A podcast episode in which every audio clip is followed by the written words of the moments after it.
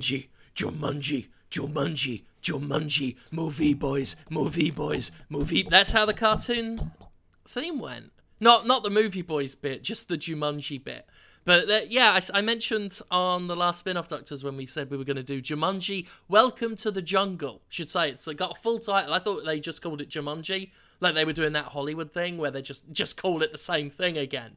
Uh, and consequently thought it would be a lot less uh, sequel-y. I mean, it's it's it's its I mean, own it's, thing. They make the vaguest illusions. Yeah. But I thought it would be, I guess, a bit more remake-y, even though they were in the jungle rather than the jungle being out of the jungle. Yeah, that works. Uh, since the game's an innie, not an outie, uh, you know, I expected a, a different thing, and clearly it's a very different plot. But I thought there'd be... Uh, uh, what's I, I thought they'd recreate some of the other stuff in the hopes no one had seen it. What I wasn't expecting was something this original. I guess that's a, a more a, a, a accurate thing to say. I wasn't expecting it to be this original, and I certainly wasn't expecting it to be that funny. Yeah. Yeah, that, I that's, not my expectation at all. And yeah. Not just, you know, not kid funny mm. either. Mm-hmm. This is a, a... They say the S word. They say, they say a shit word. They say the shit, shit, like twice. There are more dick jokes in this than yes. some Adam Sandler films. Yeah, and they're done way better than oh, God, yes. the whole of any Adam Sandler film. um And they're sort of charming. Like, that's the the movie is very funny, um, can be surprisingly adult, but is always very cheeky and charming. It's yeah. it's. I think that's what separates it from like an Adam Sandler film. It's just, oh, my balls got hit, uh, versus you know this this rather cute scene about um with Jack Black, you know, who's got the mind, I guess, of a a high school teenager, or is it, I don't know what grades in the school, I don't know what children do, um, but one of those children, but in Jack Black, uh, Jack Black's body, um, just learning how to urinate, uh, and it, and it was, it was fun. It was just, yeah. it, it wasn't just, oh, I got hit in the balls, let's all laugh. There, there was thought and consideration to practically all of the jokes, and all of the characters were really good. The performances were amazing, uh, and I mean, I genuinely think the performances were fucking great. And this was a very good film. And I yep. was, I wasn't going in with low expectations. I'd heard the positive buzz around it. And I vaguely remember Jumanji, the original. Um, I watched it back in the day, and obviously I remember the cartoon uh, because... Because, because why you can not? Remember the theme. Why clearly. Not retain that information? I remember the art style and, and everything. I can't remember the important thing I probably need to do tomorrow. I'll remember it the day after tomorrow. But I can remember what Jumanji's cartoon's theme tune was. So that's what matters, Conrad. That's what matters. But I wouldn't say I went into this with low expectations. However, whatever expectations I had were more than surpassed. Yep. Yes, absolutely. I I came into this... really unsaddled by any prior experience with Jumanji. Uh-huh. Like, I knew what it was. I got the premise, but I was just, I think, outside of the target age range when right. the film released. And um, I knew people liked it. And uh, Robin Williams at that time was uh, doing a lot of, you know, solid work, if maybe not great film. I mean, yeah. I love Hook. I mean, I fucking adore Hook. That's a Christmas movie for me. I'll put that on around Christmas time. I'll have a great time. Yeah. That's so there's but I missed the boat on it. I never saw the cartoon. I, I the fact that I you don't have, think many people did. Like I I might have known that it existed. Maybe. Everything got a cartoon back then. Yeah. Beetlejuice had a cartoon. No, that cartoon uh, was really good. Yeah, the Addams Family had one, obviously. I watched that one a lot. Yeah, not bad. Um, There was, uh, Little Shop of Horrors had one.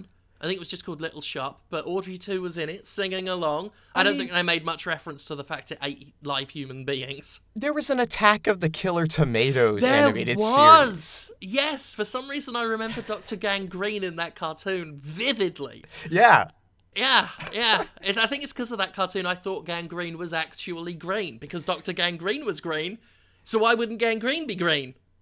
Things were fucking weird when we were kids. They were. There was going to be an Aliens cartoon. I think I've mentioned that on the podcast, but, or certainly yeah. a podcast. Well, before. They had all the action figures. Like that, they, yeah. They, they figured out, holy crap, this is resonating with an audience that's totally not intended to consume it. Yeah, Let's exploit that. That was that. a big thing in the nineties. Xenomorphs, Predators, uh, RoboCop, Terminator, uh, all action figures for kids. I, I wouldn't be surprised if someone was sh- like workshopping a, a Terminator cartoon back in the nineties. Things were fucked up in the nineties. um, what else was there? Uh, Police Academy had a cartoon. Oh, God, That's how fucked did. up things were. Police Academy had a cartoon. Everything got a cartoon back in the day. Uh, nowadays, I guess, what is it? A YouTube channel done in universe? I don't know what they fucking do now. I'm too busy. The only universe I care about right now is the... the cinematic Jumanji verse. And you know, I have to say, not having that background, that's one thing that's great. Uh, you know, but you look at the cast that's in it, and they're all bankable, you know. Oh yeah. Uh, they they I've seen every one of them be talented somewhere. Mhm. Um And then you, you sort of throw in that conce- that Parent Trap conceit, right? The the Freaky Friday thing. Yeah. Uh, where you're switching bodies. And I don't know why I said Parent Trap. That's twins.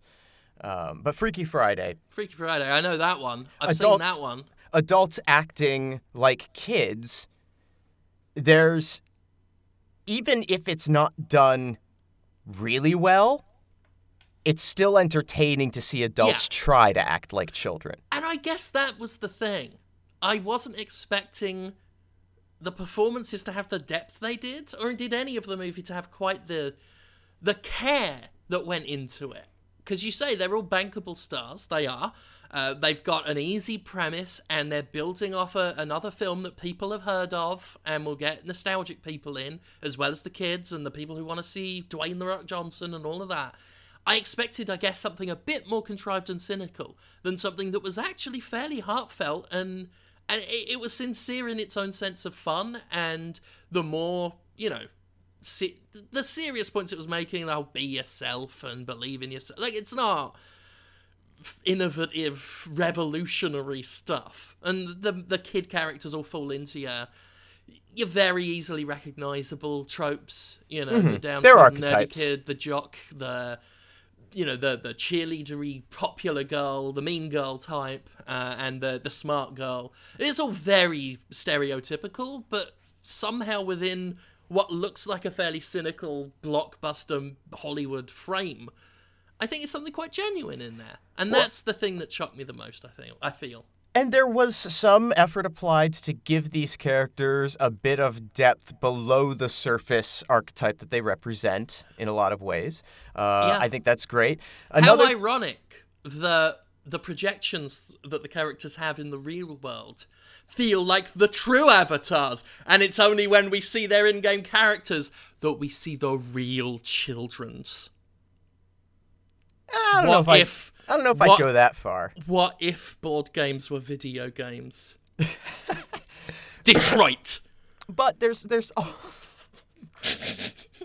I was watching Jumanji. You know the bit where the kids are in detention and the principal makes them pull all the staples out the magazines? But we never really see it. We, you know, we see a scene around it. I was watching it thinking, if this was Detroit, they'd make me spend ten minutes pulling those staples out. Swipe the touchpad to open the magazine, um, hold a button to apply the staple pullers, uh, you know, hold a couple buttons for the pulling and the yanking, uh, maybe shake the controller, because why not? Just throw that into an already convoluted... I said to myself I wouldn't talk about Detroit well, see, today. It's, it's Take important. a break off from Detroit baiting. It's important that you, you feel, you connect with the characters as they are pulling the staples. Well, when I was making Jumanji, I said to myself, how many emotions can be in the jungle?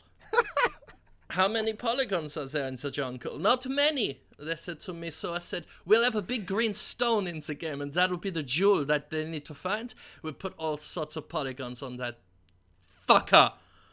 And there are a lot of polygons on the green jewel that they got to pick up in the game. The That's true. It's a, it's a many-faceted jewel. Yes. Um, for a many-faceted film, it's it's got like three facets. The movie, no, but, but they're I, all good facets. And I have to, I have to give real credit to the production designers and the writers and the direction, because there are some, there's craft at work here. Yeah, there are little things in it that are just utterly meaningless that still manage to have some form of payoff later in the film. Yeah.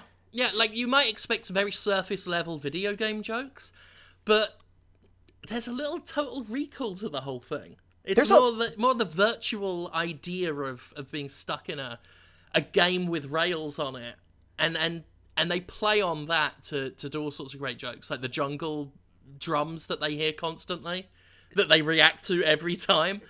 Really good stuff. The the film shows a uh, a wink and a nod respect to the conventions of video games that people who play games will recognize. Yeah, and they, and they paint in very broad strokes. There were moments where I feel like they could have done a bit better, like where there's a real big ruckus in the, the sort of city place, or the marketplace, I guess would be, be better called. The bazaar? The marketplace. Yeah, the bazaar. Um... There's a big explosion, and everyone reacts, and then you subtly see them go back to what they were doing. And I, I was, I wish that the N P Cs, and they, they, they called that at one point, I wish they hadn't reacted at all. The explosion had happened, and they were just still doing their regular routine. Um, there were little things like that where I'm like, they could have lent into it a bit more here. I, I and, have and another. It still would have worked and wouldn't have been overbearing, but because I have another perfect example of the bizarre of something that I saw, and I thought to myself, you know, here's an opportunity that maybe just nobody thought to do, but there should be only like five N P Cs in that scene, but they're digitally recreated multiple times. Oh, that would have been great. Um, yeah, like they could have done more there. Um, I'm surprised at how reserved they were with a lot of things they could have done more with. And I'm not sure how much of it I like, because I sort of respect that I went in imagining there'd be a lot of animal shenanigans, and they actually don't have all that much no, not, to do in the lot. film. And no. I'm not sure if I like that or not, because on the one hand, I want to see a lot more animals doing like madcap jungle shit, and that would be fun. But on the other hand, they spent so much more time than I would have anticipated on characterization. Yes. And actual story, and nailing this world down rather than just lots of animals. And the moments where the animals are there work, and they're, they're kind of and, and obviously there's there's something in the climax that has a, a bit more animal antiquary going on, but for the most part kind of reserved. And I'm not sure whether I'd have enjoyed it more with a lot more animals, but I at least respect that they didn't just throw, you know, all sorts of monkey mayhem in there. Yeah. It, it, How were there any monkeys? There was a reference to orangutans, which made me dream up a whole wackier Jumanji uh, because of the context they're mentioned in. I was a little disappointed that the best we get of the orangutan situation is a little picture of one in the credits, just to remind me I didn't get my my basically my orangutans flying planes was what was promised yeah. on the box. But those screenshots were from an alpha build. they sh- they showed that scene at E three, um, but you can't you can't see it now. They they took it down. They uh, D M C- they D M C A'd it off YouTube. Yeah. No copies um, exist. But yeah, I guess I guess if I had to choose between animal mayhem and the characters and the the, the cute and, and charming moments we get with those, I think I'd have it the way round that the movie has it. Yeah, I think I, I think would too. If, if it came down to a choice of what to devote the screen time to, the right call was made. Because a lot of the scenes are funnier just after you get to know the characters more as well. Uh, which again, just, it's it's so much better than just, ow, I got hit in the balls, that's funny, isn't it? Or, haha, it's Donkey Kong over there, do you get it? That monkey looks a bit like Donkey Kong and this is a video game. They didn't do any of that. Adam Sandler would have. David Cage would have. And a, a lot of movies would really get bogged down in their character development scenes. You know, yeah. they're, they'd be slow or overly ponderous or, you know, just kind of awkward. And there is some of that to be had here. And if there's there is one character who... There's two characters I really kind of struggle with for very different reasons. But... Um, on the whole, these scenes move swiftly. They have some heart. They have a little humor, and then it's on to the next thing. And they're, you know, just yeah, it's snappy. There yep. is a, a point in the movie where it dragged for me a bit, but even then, they sort of th- there's always a, a a moment to come up to to make stuff worth it. Uh, the movie does drag in a few little places, but but for the most part, it is quick. It is got it's got really good pace. Uh, it's. For a two-hour film. Yeah. Yeah. Yeah. It didn't feel like two hours. No. Honestly, didn't. I didn't know it was two hours. I didn't yeah. check the running time. One All hour, fifty-nine is, minutes and some seconds. Like, it's right up there. All I know is the establishing moments were all done, and we were ready for proper plot within twenty minutes. Yep. And right now, and I'm not mentioning any other form of entertainment that I may have been indulging in this week, right now, I appreciate that more than anything in the world. It's something that just gets to the point, that does the necessary to establish what people are and what situations they're in, because I get that you have to show some of that, and maybe a fair amount of it, right? But I like that Jumanji got to the point. Wow. I feel like we just traveled, traveled down... Uh... Down about eight miles. Uh... People think I'm really mad about it as well, but I'm just... I I find it funny. I was playing more Detroit, and I'll say my estimation went up a bit if you take it as a comedy. Hmm. If you take it as a comedy. I mean, I was I was laughing at the end of every scene. Honestly, I'm not even making that up. I said I wouldn't talk about it today. I tell you what, though, we're almost twenty minutes in, and if we get right to the point right now, we'll have beaten Jumanji.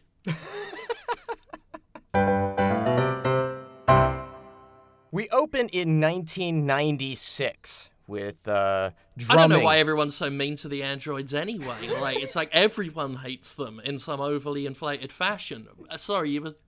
Oh, D- Jumanji. Jumanji. Welcome, Welcome to, the, to jungle. the jungle. Yes. Uh, we start out in nineteen ninety-six, as the screen helpfully indicates with a title. Uh, and there's drumming in the background, and a dude running on a beach nearly trips on something buried in the sand. Uh, he dusts it off, and we reveal it's Jumanji. It's the board game Jumanji. Oh, that fateful board game Jumanji. Yeah. And and honestly, I it's going to sound like a dig now, retroactively, but I do genuinely like that it did cut to business here. On a sincere level, it was just like, you know what Jumanji is. It's here in the beach. Shit's gonna go down. Right. You idiots.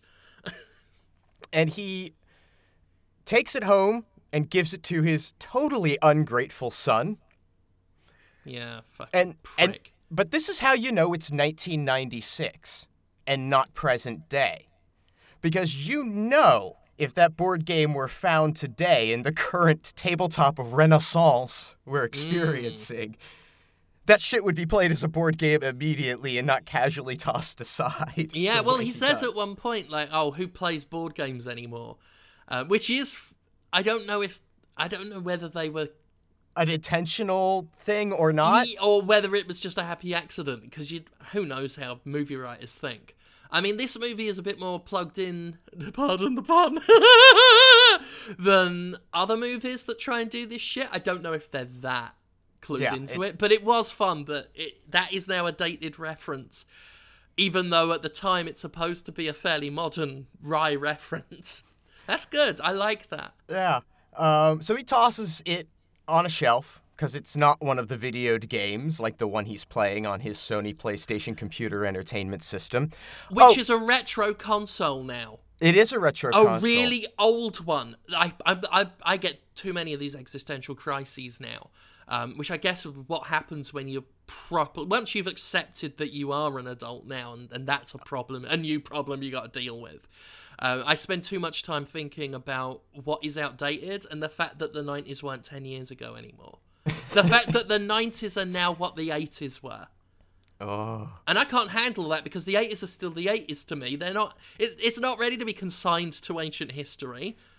Right. Oh, and... the eighties was that thing that happened when I was too young to remember it. Now it's it's it's the Dark Ages. He didn't know what the phones were. That was the joke. He was from the nineties and he didn't know what phones are now. We were alive for that and uh-huh. the before that and a bit of the before that. We saw the internet be born. I don't like this world that we're in.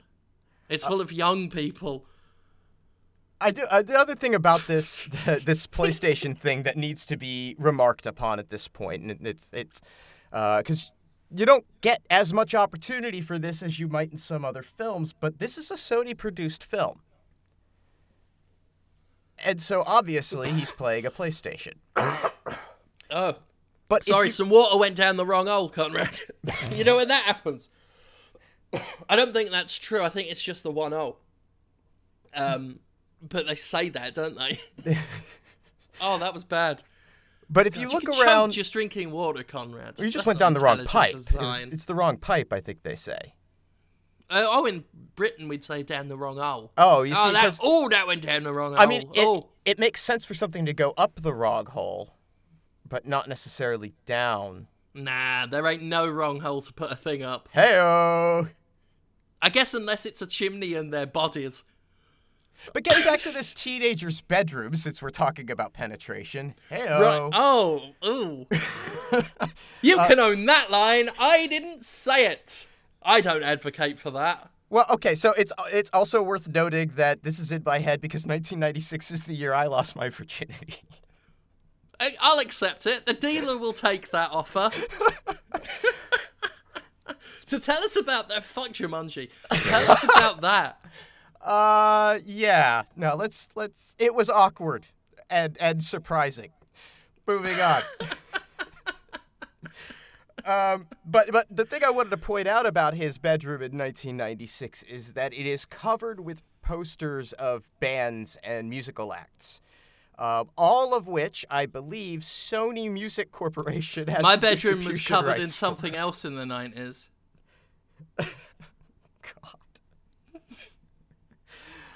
God. Um, Plastered. Anyway, he goes he, at that night while he's sleeping. The sound of the uh, of drumming wakes the boy up, and he's drawn back to Jumanji. Oh fuck! Which he has somehow already buried. Between a wrapped-up Sony PlayStation controller and a tambourine.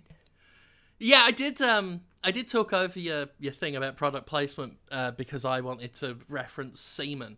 But you are right. There is a lot of shameless. I mean, the PlayStation stuff I get, but when they started like trying to get us sold on the Sony tambourine. Well, the and, new Walkman, my ass, Sony. I, Only I, I, plays U M Ds. Shit tambourine. I also have to point out that if you're looking at this uh, shot that they have of the, you know, camera panning over to the box and the stuff stacked up on top of it, to the right side of the frame, you will see there is yet another PlayStation controller in the background. But hold up. And I can't say whether or not it's the dual analog or the DualShock model of PlayStation controller. But that's beside the point that I'm about to make, because neither of these was available in nineteen ninety-six. If you're going to exploit your film production company as a marketing opportunity, for God's sake, get your years right. These are your products. That is true. Yeah. Fucking idiots. So opening the box again, the young man finds that the board game has been replaced with a game cartridge that does not conform to any known game cartridge, although it does resemble an oversized Game Boy Advance, uh, because Sony has never had a cartridge-based console to exploit. Yeah. But it is cool, because the kid happens to also have this console, whatever it is, and plugs the cartridge in, as we cut to the outside of his house and green lights flash in his window. And we get the title, Jumanji, Jumanji. Welcome to the Jungle. Yeah. That's the movie. Cut to a different boy's bedroom with much more modern Sony properties plastered on his walls. He does. He and does. He does. Yeah. Yeah. Uncharted's up there. Uh, Unfinished Swan. He's an Unfinished Swan poster, I think. Maybe. Uh, I, re- I remember. I distinctly recall the Uncharted one. Yeah. Um. Uh, I think that was the only one I was gawping at because I was like, oh, I know that. I recognize that. I'll clap when I recognize things. Uh, he uh he's he's played Street Fighter five, so I guess they you know got Capcom in somewhere. Who knows? Yeah. Uh, He gets a text from someone named Fridge on his Sony phone. I don't know enough about Street Fighter to know whether what looked to me like a pile driver was a head slam. I don't know if, uh, what's his name, Rusev, does a head slam. Oh, is that is that Rusev? Okay, I mean... It's I, Rusev, I no, it's Zangief. That's it what I Zangief thought. Zangief and Ryu, but all I could think of was the wrestler Rusev. Okay, I thought... Because no, he had a Russian gimmick. It's from Bulgaria, but he had a Russian gimmick for a while, so I just thought of Rusev the Wrestler. Okay, see, because you could have told me that Rusev was a Street Fighter character, I would have believed you. So would I. In fact, when you said Rusev, almost with a hint of recognition, or at least that's what I it was, interpreted it was questioning, as. Sort of, okay, I, was I thinking, thought it was Zangief, but okay. Yeah, the moment you said that, though, I was like, God, is Rusev a Street Fighter character? Anyway, write your answers on a postcard, because I don't want to read them, uh, if it was a head slam or not. Uh, so this boy gets a text from someone named Fridge on his Sony fro- phone, and that interrupts his match, which causes him to lose. Um, and it's asking him if he has the thing, and it tells him to meet him at a place called the Freak House in twenty minutes.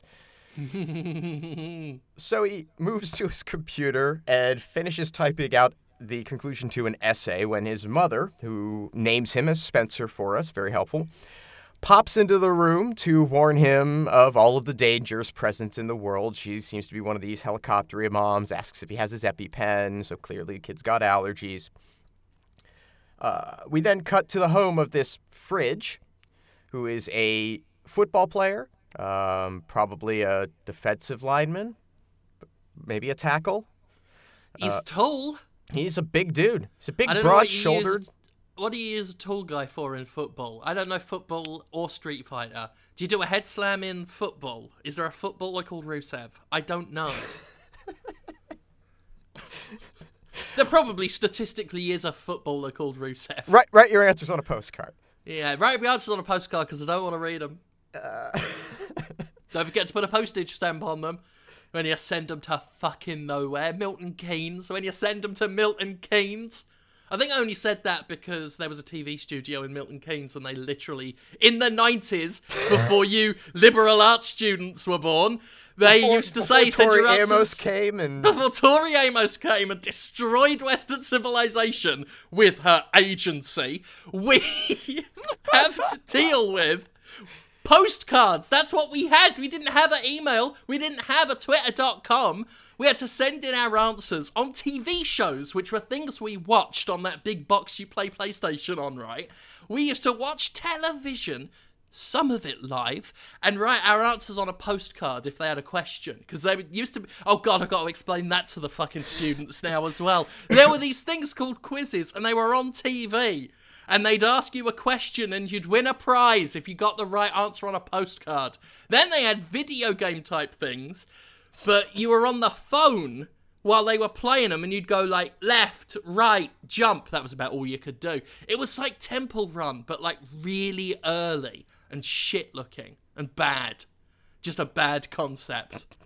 But they made money off it because they'd make money off the telephone lines. A bit like they do on X Factor now. That's still relevant. Is that old now? Where are we? I think I think American Idol's back after like one year of not being around. Oh, well, there we are then. I'm still relevant. I'm still culture. So it's uh, we, we meet Fridge. He's a football player, seemingly at risk of being kicked off the team for his poor grades. He has a little interaction with his mother, uh, who suggests that, oh, it's kind of odd that you're hanging out with this uh, Spencer kid. That's strange. And, you know, it was while he's tutoring me. So, cool. Then it's off to a blonde teen taking selfies with a real attention to detail. Uh, she has, you know, she's like lounging on a couch. She's got her selfie stick out. She's adjusting her coffee cup to get it to just the right position. Oh, yeah, that reminds me. This movie actually didn't make me cringe when it had an inst- uh, Instagram joke in it. Nope. At one point in this movie, there's an Instagram joke, and I was okay with it. They did it well enough. I'm telling you that th- these writers... I don't want to... This isn't Oscar-worthy by any stretch of the imagination. I'll tell you what. In in in my Oscars, in my Oscars for the people, down-to-earth, hard-working Oscars, not for the elite. I say we drain that swamp. I say you let me run the Oscars with my sensible, folksy wisdom and Jumanji winning, like, at least three of them. So Spencer and Fridge meet in front of the place we presume is the Freak House, since that's where they said they were going to meet. And it Everybody happens... Everybody coming down to the Freak House. Gonna oh, play Jumanji. That's gonna be a Freakers ball tonight at the Freakers Hall. And you know, you're invited. One and all.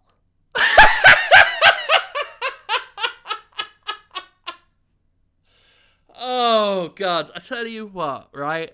I've had a shit week.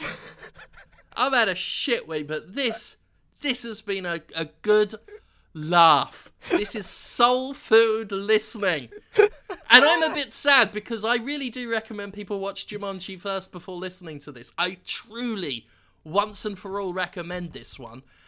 But... oh, I just hope they come back and listen to what a jolly good time we're having as well. We are having a very good time. I know, we haven't even got into the board no, game we yet. Haven't hit the the, sorry, the video game. They haven't even turned the machine on. So, but this is the house from the introduction of the film, but it's yes. now noticeably run down, which indicates that some time has passed. And, I mean, obviously some time has passed because, you know, we saw the Street Fighter five, and that clearly sets us, grounds us in at least... our present-ish. Of... I mean, it's been a couple years since nineteen ninety-six, yeah. for sure. You know, uh, right. I wish. I still, in my heart, it's a couple of years ago, and it was nineteen ninety-nine. Kurt Cobain pe- just died. What the fuck? Oh. Anyway.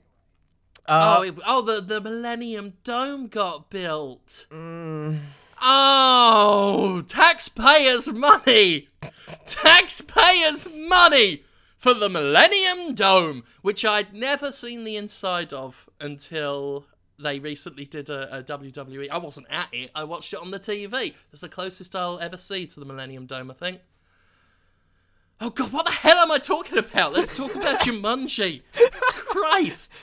So after a, a short exchange about the raincoat that Spencer is unnecessarily wearing, because this is, you know, reinforcing his afraid of everything in the world sort of core character conceit, yeah. uh, we learn that Spencer was writing that report earlier on behalf of Fridge. And when Spencer then tries to make plans with him for the weekend, Fridge blows him off um, and is noticed by some... Uh, young girl driving by who offers him a ride to school. Yeah. Um, and and if you're watching the movie, at this point you might be thinking, oh, God, this is so vapid. Mm-hmm. This is so stereotypical and, and, and following such an obvious track.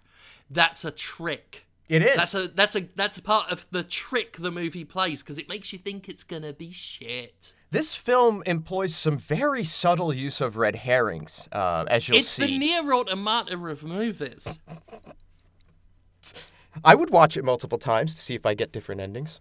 Mate, it's gonna it's gonna win the People's Oscars, damn and right. The Rock will support that because he was the People's Champion. Plus, he'd win an Oscar for, for being in Jumanji. Everyone, everyone who's in Jumanji would get at least a little Oscar in the pe- in the People's Oscar. I spilt my drink doing that. Um, as Spencer moves to leave, sort of dejected, uh, the owner of the house, uh, who's a creepy old man, comes out and gives him a creepy warning. Uh, and this is observed by the selfie girl from earlier from another car. Which I is, liked this little line, actually. This is good. Uh, where, where, yes, she... Uh, What, what what is it? Something about the, the, She's like, the one that's a freak or something? He's or... really creepy, Mom. And she was like, oh, he's a poor old guy or something like that. And then she was like, I'm talking about Spencer. I'm talking about the boy, yeah. yeah. yeah. That, yep. That's fun. Um, at the high school that they're all on their way to, the selfie girl, uh, who, who will now learn is named Bethany, is uh, taking a video chat in class while the rest of the class is taking a quiz, to the chagrin of their teacher. Uh, this is a fun scene, but it's also a really smartly executed scene because there is subtle character development going on here. It's it's not just that Bethany is fixated on her phone. Clearly, that's the, like the main thing we're supposed to take away from this. But it's also worth observing that Bethany notes that she has finished her quiz before everyone else in the class. Yeah. She's done. Now, this could be similar to how I knew some people to be in high school where they would just not know the answers and know that they didn't know the answers and just randomly fill shit out all the way done and be oh, done first. If I didn't know an answer, I'd do something much more pretentious than that. I'd try and game the system, or at least I, I'd convince myself I was gaming the system. I think I've talked about this as well. I'd use probability to determine whether I've seen any of the options labelled under C for a while in my correct answers. And then I'd be like, right, we've had a, quite a few C's and not many B's. A B's gotta come up. Laws of averages, innit? It, that's not a real thing, but laws of averages. I'd do this on a math quiz, of course. So I'd circle B. Not been a B in a while. I passed, not math, but I passed some exams that I don't even think I maybe should have.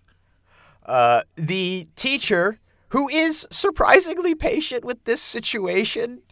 Yeah, she's the manager on uh, Workaholics. Workaholics. She's also, um, she plays uh, Mindy Saint Clair in The Good Place.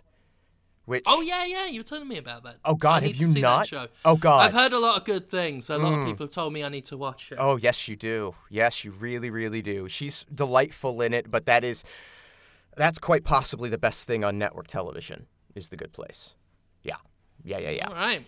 Um, I mean, I'm finally getting caught up with BoJack Horseman, the other one people tell me I've got to keep watching. And I, I'd watched, like, I, I never watched it in full before. I'd seen enough to, to know it. To get the premise, yeah. Finally paid a proper attention. And last night it actually did make me a little teary-eyed. Oh, I'm, which, I'm which going episode? Through season four. Uh, episode nine of season four. The one that's uh, heavily features Princess Carolyn. Oh, God, that yes. That was just, oh, my Christ. Oh, yeah. That one's devastating and so well executed. Oh, I am still, uh, I, I, I still have this strong temptation to do a deep dive that uh, a podcast that's just, just There's a BoJack. Lot. There's a lot to take part in it. Yeah. A lot. Yeah. So anyway, uh, but back to, to yes. Jumanji. Um, she, she does eventually get detention.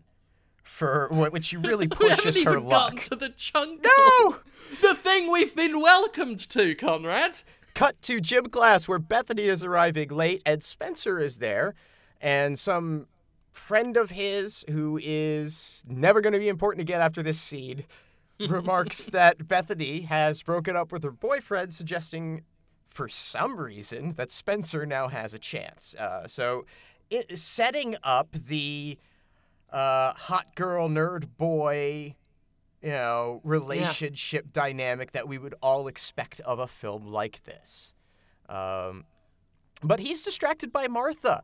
Oh, this movie is so much better than it has any right to Right? say. A young lady who does not see the point of gym class. She is the uh, intellectual objector figure, yeah. uh, the strong, the strong-willed but socially awkward female protagonist.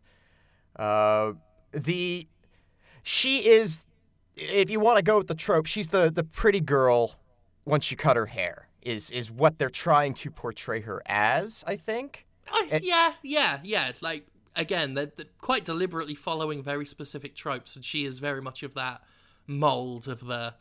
The the inter the, the smart girl who doesn't know how hot she is, that thing. I right. think that's the best description, you know.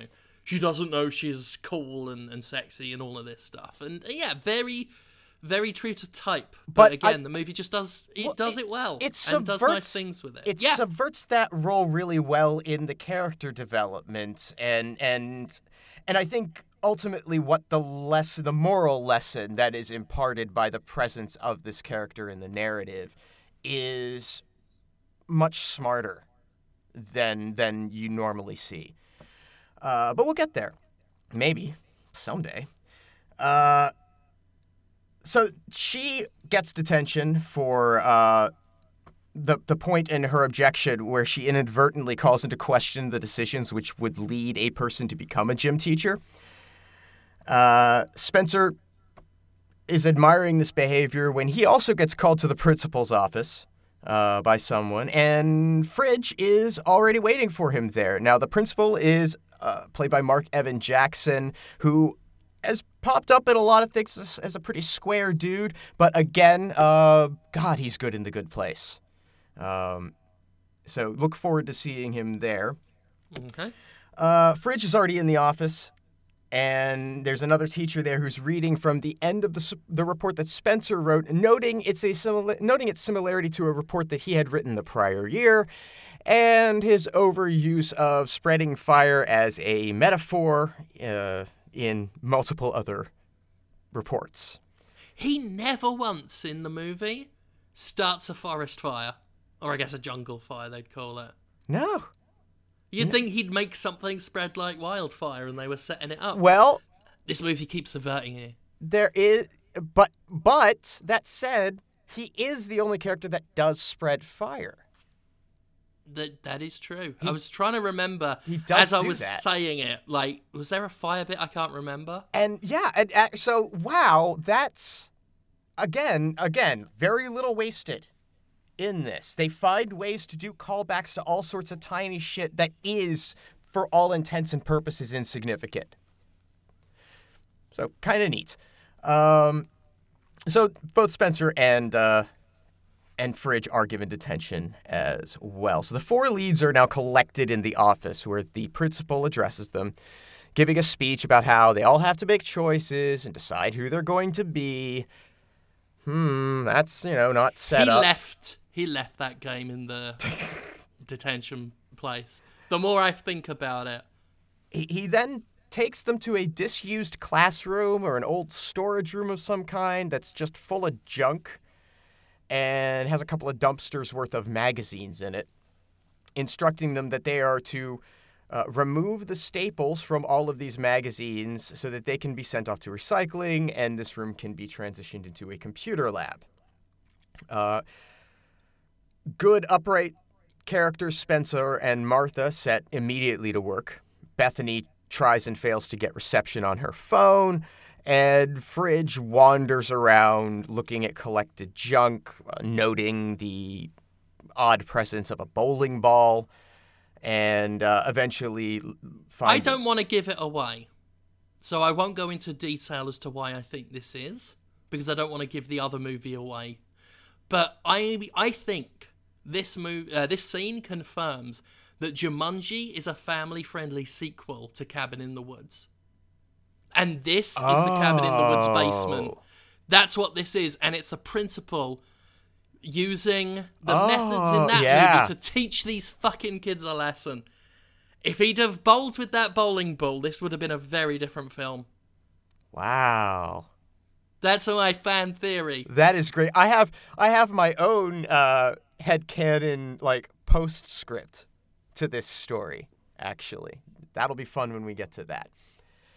Um, anyway, but this is a nice character-establishing scene. It reinforces the things we already sort of know about the characters and their roles. You know, we have these two that are, are studious and hardworking and don't want to be in trouble.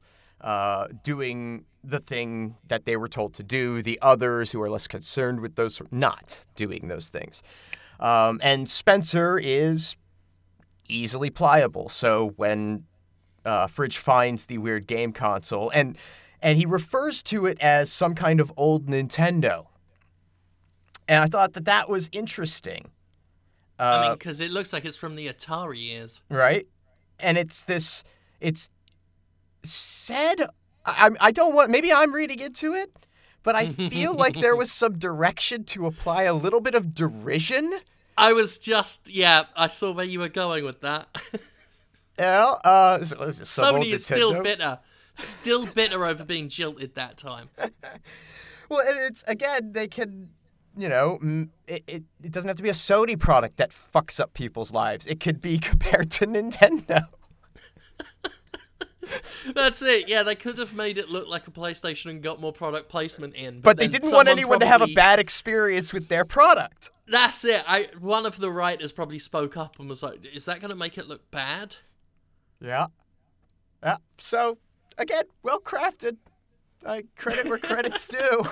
A bit snidey, this one, but well-crafted snidiness. Uh, they find a television and decide to hook it up. A title screen for Jumanji appears, uh, directly calling amazing back... graphics. I just got to... amazing graphics. And that's one point that I didn't think was realistic, was these kids are playing a cartridge-based, old Atari-looking thing, and not once did they say, how does this not look shit? How does this look good? But These it, liberal arts students have never seen. Well, it looks it looks like a PlayStation one era, you know, game, you know, like title screen. Well, that's what I mean. These these liberal arts students now, these millennials that I'm totally not technically in the bracket of, definitely not, have never seen video games proper. So it probably is all, anything that looks a bit old, is it's all the same to them. They probably look at Pong right next to Pepsi Man and think they're looking at the exact same game. Oh, and this is one of the maybe shortcomings or writing failures of the characters, in that Sp- Spencer is a video game expert. They that That is brought up a few times in the movie, but we only ever see one... one bit of it. And that's the difference between going too far in a scene and not going enough in a scene, is I don't think they did quite enough to establish his credibility as the expert on how video games work. Yeah, I think they needed to do maybe a little more work on that a little earlier, and I think they needed to play up how odd it would be that he hasn't seen this. Because I gotta tell yeah. you, sixteen-year-old me would have looked at that and been like, what the fuck is that? That's true. Yeah. yeah. I would have been, yeah, if if on some system I've never seen, with a game I've never heard of. Yeah. I'd, I would write to a T V network on a postcard about that. uh, this is followed by a character selection screen. Uh, one of the characters, Jefferson Seaplane McDonough, is unavailable. Next is zoology expert Franklin Mouse Finbar, but, and this is a low-definition television gag, uh, because of the low-res and S D nature of the screen menu, it's easy to see how the U in mouse looks like an O and is misread as moose. Yeah.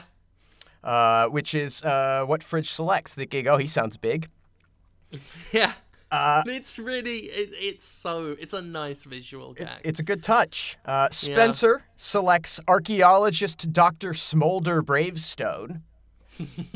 uh, Sorry, I've just remembered, like, just the word smolder in this movie is... Oh, smolder's very it's well really used. Really good. I was surprised that this, uh, that Smolder Bravestone was the name of a man. Honestly, yeah. When when I heard Smolder Bravestone, I thought that would be the very stereotypical Karen Gillan, kind yeah. of, yeah, yeah, um, subversive all the way down. Bethany uh, is asked to join. She grabs a controller and chooses Professor Shelley Oberon, the curvy genius, And after some peer pressuring, uh, Martha is convinced to select the last remaining character, Ruby Roundhouse, Killer of Men. Once the last character is chosen, the game says, "Welcome to Jumanji," and the drum noises return. The game console starts acting flashy and weird, so they unplug it, but this doesn't prevent it from continuing to be flashy and weird and eventually using the Infinity Gauntlet on the kids. Yep. After falling through jungle, we see Dwayne "The Rock" Johnson. We're finally at the jungle. Landing like a boss. Yeah, yeah, really good. All of the landings. There are several landings in this film, and they all look great. Yep. Every landing is used, rem- it's used to its best effect. I tell you what, it gets a People's Oscar for best landings in a film. Uh, he's wondering who he is and what happened to his hair and where he got these I muscles. Think- I think that all the time, except the muscles bit. And soon more people are dropping in, like Kevin Hart and Karen Gillan and everyone. Yeah. It's like the opening to Predators. In fact, they actually do find Danny Trejo in the next scene. Dead. And everyone is asking who everyone else is before Jack Black comes to round out the foursome. Um, it's quickly established that Kevin Hart is actually Fridge, and The Rock figures out that he is Spencer, uh, and or establishes that he's Spencer, and he realizes that they're playing the characters from the game, with Karen Gillan being Martha and Jack Black being Bethany. Um, so I, I want to just briefly sort of touch on uh, these castings and the characters that are established and the characters that we wind up with here. And they're all great except Fridge. Except Kevin Hart. And it's not that Kevin Hart isn't funny, or that the character isn't enjoyable. I just feel like there's a really strong disconnect mm. between the demeanor of Fridge as we see him as a teenager and the demeanor that he has in the role of uh, Mouse. Yeah. Uh, the, the kid either had to have played it up, or Kevin Hart would have had to have played it down. And I don't I know that Kevin Hart of Kevin Hart. Well, I don't know that Kevin Hart can play it down either. And I don't think I don't think it's it's right for Kevin Hart to play it down, because that's his No, no, strength. no. I just for the for the characters to gel, one of those two things needed to have happened. And it needed it needed um, to be making him a little more uh, excitable, I think, in the opening yeah, I, stages. And and it, it's not a it's not either performer's issue. I think no. it's more of a, maybe a direction issue yep. that caused the... Because both of them are great. Yep. Kevin Hart is very fucking funny in this. And the kid is is a very fine performance. Uh, cre- Does... Credit to these teen actors. Yeah, they... whose names I can't remember. And and have been in almost... N- I, I mean, it's hard to imagine any of us have seen anything that they've been in. I did go look them up, but I can't recall them now. Uh, but they... I'm going to guess they were all in some fucking Spy Kids film. That's what the millennials watched. I'm not part, I'm not a millennial. I remember, I still remember the claymation classic Trapdoor. All right? Yep. Um, uh. I got nothing wrong with, I got no problem with millennials. I mean, I, well, that's good one. because you that are one, yes. Yeah. yes. Mm-hmm. But, you know, the proper ones. I'm all right with them. I, I've got no quarrel with them. I love having no quarrel with things. Yeah, it's it's a good it's a good state to be in. I uh, play Dark Souls a lot, as people know, and often if I don't want to fight, I will tell them I've got no quarrel with them. They never listen. So the uh, the four also observe that they all share tattoos uh, that sort of look like they're non-committal band fans of the band Black Flag. I had a problem with this scene. Yeah. It was Dwayne "The Rock" Johnson looking at his arm with surprise, saying, "I've got a tattoo," when he's covered, he's covered in, in tattoos. No one references it. Even if they play it off like Spencer didn't notice. Yeah. I mean, when he was looking down at himself, he's got a great big one on his tit and the biceps that he kept looking at. It, and they were poking out through everywhere. If he hadn't seen them, though, one of the others would have. So him just like, "I've got a tattoo," with, like, surprise and that not being... Re- I'm like, "You're The Rock. You've got loads. I can see him now." They didn't even cover him up. The group argues over their predicament, including the practicality of Martha's outfit. uh, which is, yeah, you know, it's the standard leather halter top. It's the, it's like short, a Lara short, Crofty yeah, type deal. It is, yeah. yeah, absolutely a Lara Croft thing. Uh, and uh, they discuss the relative importance of Bethany not having her phone in the context of the current situation, while a hippo creeps up behind Bethany and just sort of eats her whole. Yeah, Bethany again. Just uh, it's that's Jack Black and doing a really, really good high school girl performance. I have maintained, and, and I I went in not knowing enough about this film to know that Jack Black's character was uh, a woman. I didn't know who was who. Yeah, before I saw you know, the film, I had no idea, and I have. Long said, I I just, I believe that Jack Black can perform in any role he takes on and and bring it. Yeah, and yeah. God damn. Like, he's known very specifically for, a, you know, a type of performance, but when he has to go outside of that, he does it. And, and boy, does he and do it here. Like, yeah. it is, it's a hell of a performance. For something that... And it's not over the top. No. It's not, like, super over the top. It's, it is like... Because you expect that of him to some yeah. extent, right? It's kind of... It's it's sort of the, you know, the, the opposite side of the spectrum to the, the Kevin Hart situation, where it's like, no, this one, they kind of really lined up. Yep. It's... It is... It's exceptional. Um, he... Uh, The man just hasn't done any wrong yet, as far as I could tell, and I'm waiting for the other shoe to respawn. Um, that's a drop-in joke. As they reel from this shocking development, a chime sounds, and Bethany comes falling from the sky again. And when Fridge corrects Bethany about what ate her, she thought it was a rhino. A, uh, the team recalls that Fridge's character was a zoology expert, as listed on the character select screen. After a short hippo chase, because, hey, there's more hippos out here, a man in a Jeep drives up, beckons them inside, welcoming yeah. them to Jumanji. It's the bloke from Flight of the Conchords. Yes.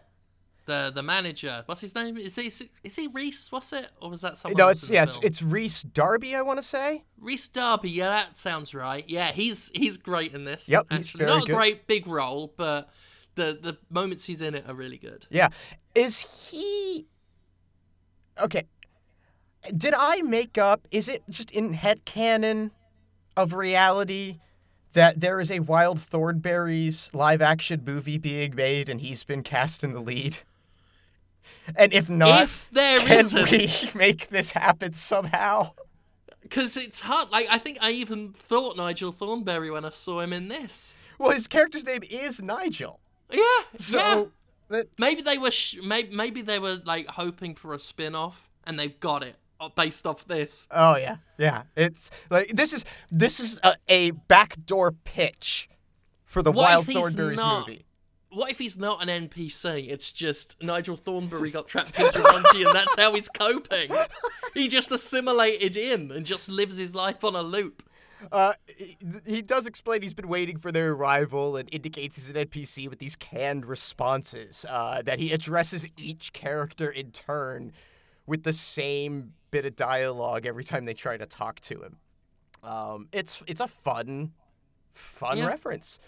Uh, good integration of video game logic.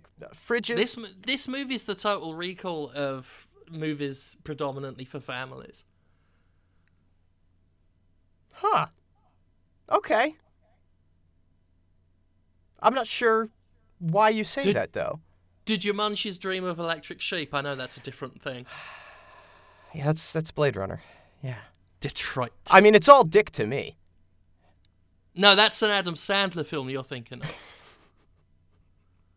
We got two good jokes in there about dick.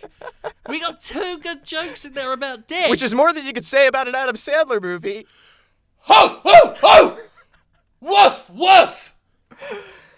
Fridge's nickname of Mouse is clarified, as is his mm. status as Spencer's sidekick, which is something that doesn't go over super well with uh, Fridge. who probably saw the dynamic working out a different way. Um, it did in real life.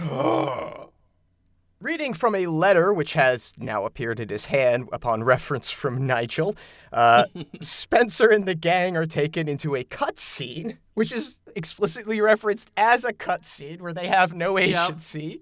They're just witnessing it. I love that as well, like the typical movie flashback that you watch and think, this is in too much detail to be what they're telling them. But here, no, they're actually watching the flashback because it's a cutscene. They they put it into the context of the world that they are inhabiting, and in a way that we as the audience can enjoy as well. It's just, again... Yeah. Not there's there's nothing I, in this that I think is like revolutionary, just no. executed very well. And I will say there is there's already no doubt that video games are mainstream now and are kind of part of the established media we have. But this certainly, for someone that I guess like me who isn't a, a young liberal arts student, uh, who remembers when video games were way more fringe. I think we're in a place now where the target audience for Jumanji, with Dwayne "The Rock" Johnson in it, know full well what a cutscene is, and everyone's expected to laugh at it, not just people who, like, know games. Right. And the, uh, well, in, in the er, slightly earlier sequence where it's established that Nigel is an N P C and all that, it's yeah. explained, but is it's like, it's given a cursory explanation, but it's still done in a way that that's for more of the fringe audience. Exactly. I think. It's I think just enough the... to bring them into the fold if you didn't get it. Yeah, older parents bringing kids, but not like I would imagine a lot of newer parents. Yeah. I think newer parents now would be like, ah, ha, ha, N P C, I know that. And it's just interesting, I think. Yeah, it's... It, it... These are acceptable Hollywood jokes because people more or less know what cutscenes and N P Cs and all that are. So from in this cutscene, we learn that Spencer, or uh, at least uh, Smolder Bravestone's former partner turned nemesis named Van Pelt, stole the jewel from the jaguar statue at the heart of Jumanji, granting him a dark power to control animals. Yeah, and I was going to say that I found the villain a bit anticlimactic and disappointing, but then I remembered what most final bosses in games are. Subversive, yeah. And also really, they didn't do that on purpose, basically. No, but I'm but trying they to make it sound like they did. But I don't feel like they needed to spend much time on him either. Like, this is presented as a cookie cutter kind of dumb video game plot. Yeah, I mean, you do make a very good point. And the, I, I, I just, I always. But the, and the but the points where we go stuff. back to revisit him, it is, it it's it, it is, uh, not, it's not mocking. It's it's including those sequences where, you know, the I bad mean, guy's actually, henchmen come to him and he gets to be a little menacing just to remind us yeah. that he's there. But the movie isn't about him at no, all. No. It's about. You're actually convincing me that he's actually good, because I I think back and a lot of his scenes are just so trite and done before. Right. That I actually do... I am now thinking there's more to what I was saying just off the cuff about how disappointing the final boss is. That he is just so... He's just typical villain. Yeah, he's there to have an antagonist. Um, yeah. And... Yeah, no, that you... Yeah, you've convinced me otherwise of, of the track I was on. And I do think that, you know, to, like, if you had to... Because this is a two-hour movie, right? And I don't True. feel like there's a lot of wasted space in it. But I do think that if you were going to add more of the villain, you'd probably have to take something away in the character development yeah. elsewhere for the characters. And I think that all of those scenes, as they are, are really good and valuable. Uh, to yeah. the development. Well, again, it, go, it goes back to the animal shenanigans. Yeah. Uh, you're, if if we're allocating resources within a two-hour time limit, you're right. I'd I'd rather this than something that took away from this to dedicate more time to Van Pelt. Uh, so Nigel in the cutscene uh, steals the jewel and tries to return it, uh, but he only got the first half of that task done, and he has it. And it cuts back to the inside of the Jeep where he's holding it. It's like, here you go. Uh, he tells them that they must use their complementary skills to finish the job, return the jewel, and then call out Jumanji's name as uh, a means of escaping uh, the game. Uh, he repeats it several times to the point where they're like, oh, he's got nothing else to say. He's just on his loop now. Yeah. Very game N P C. Um, he also gives them a map and tells them that they should go to baz- to a bazaar next to retrieve a missing piece. But that's all he says, to get the missing piece. So they set out to save Jumanji. Spencer uses his knowledge of video games to try and figure out what to do next. He looks at the map, and there's a corner torn, so Martha suggests that this might be the missing piece that Nigel had mentioned.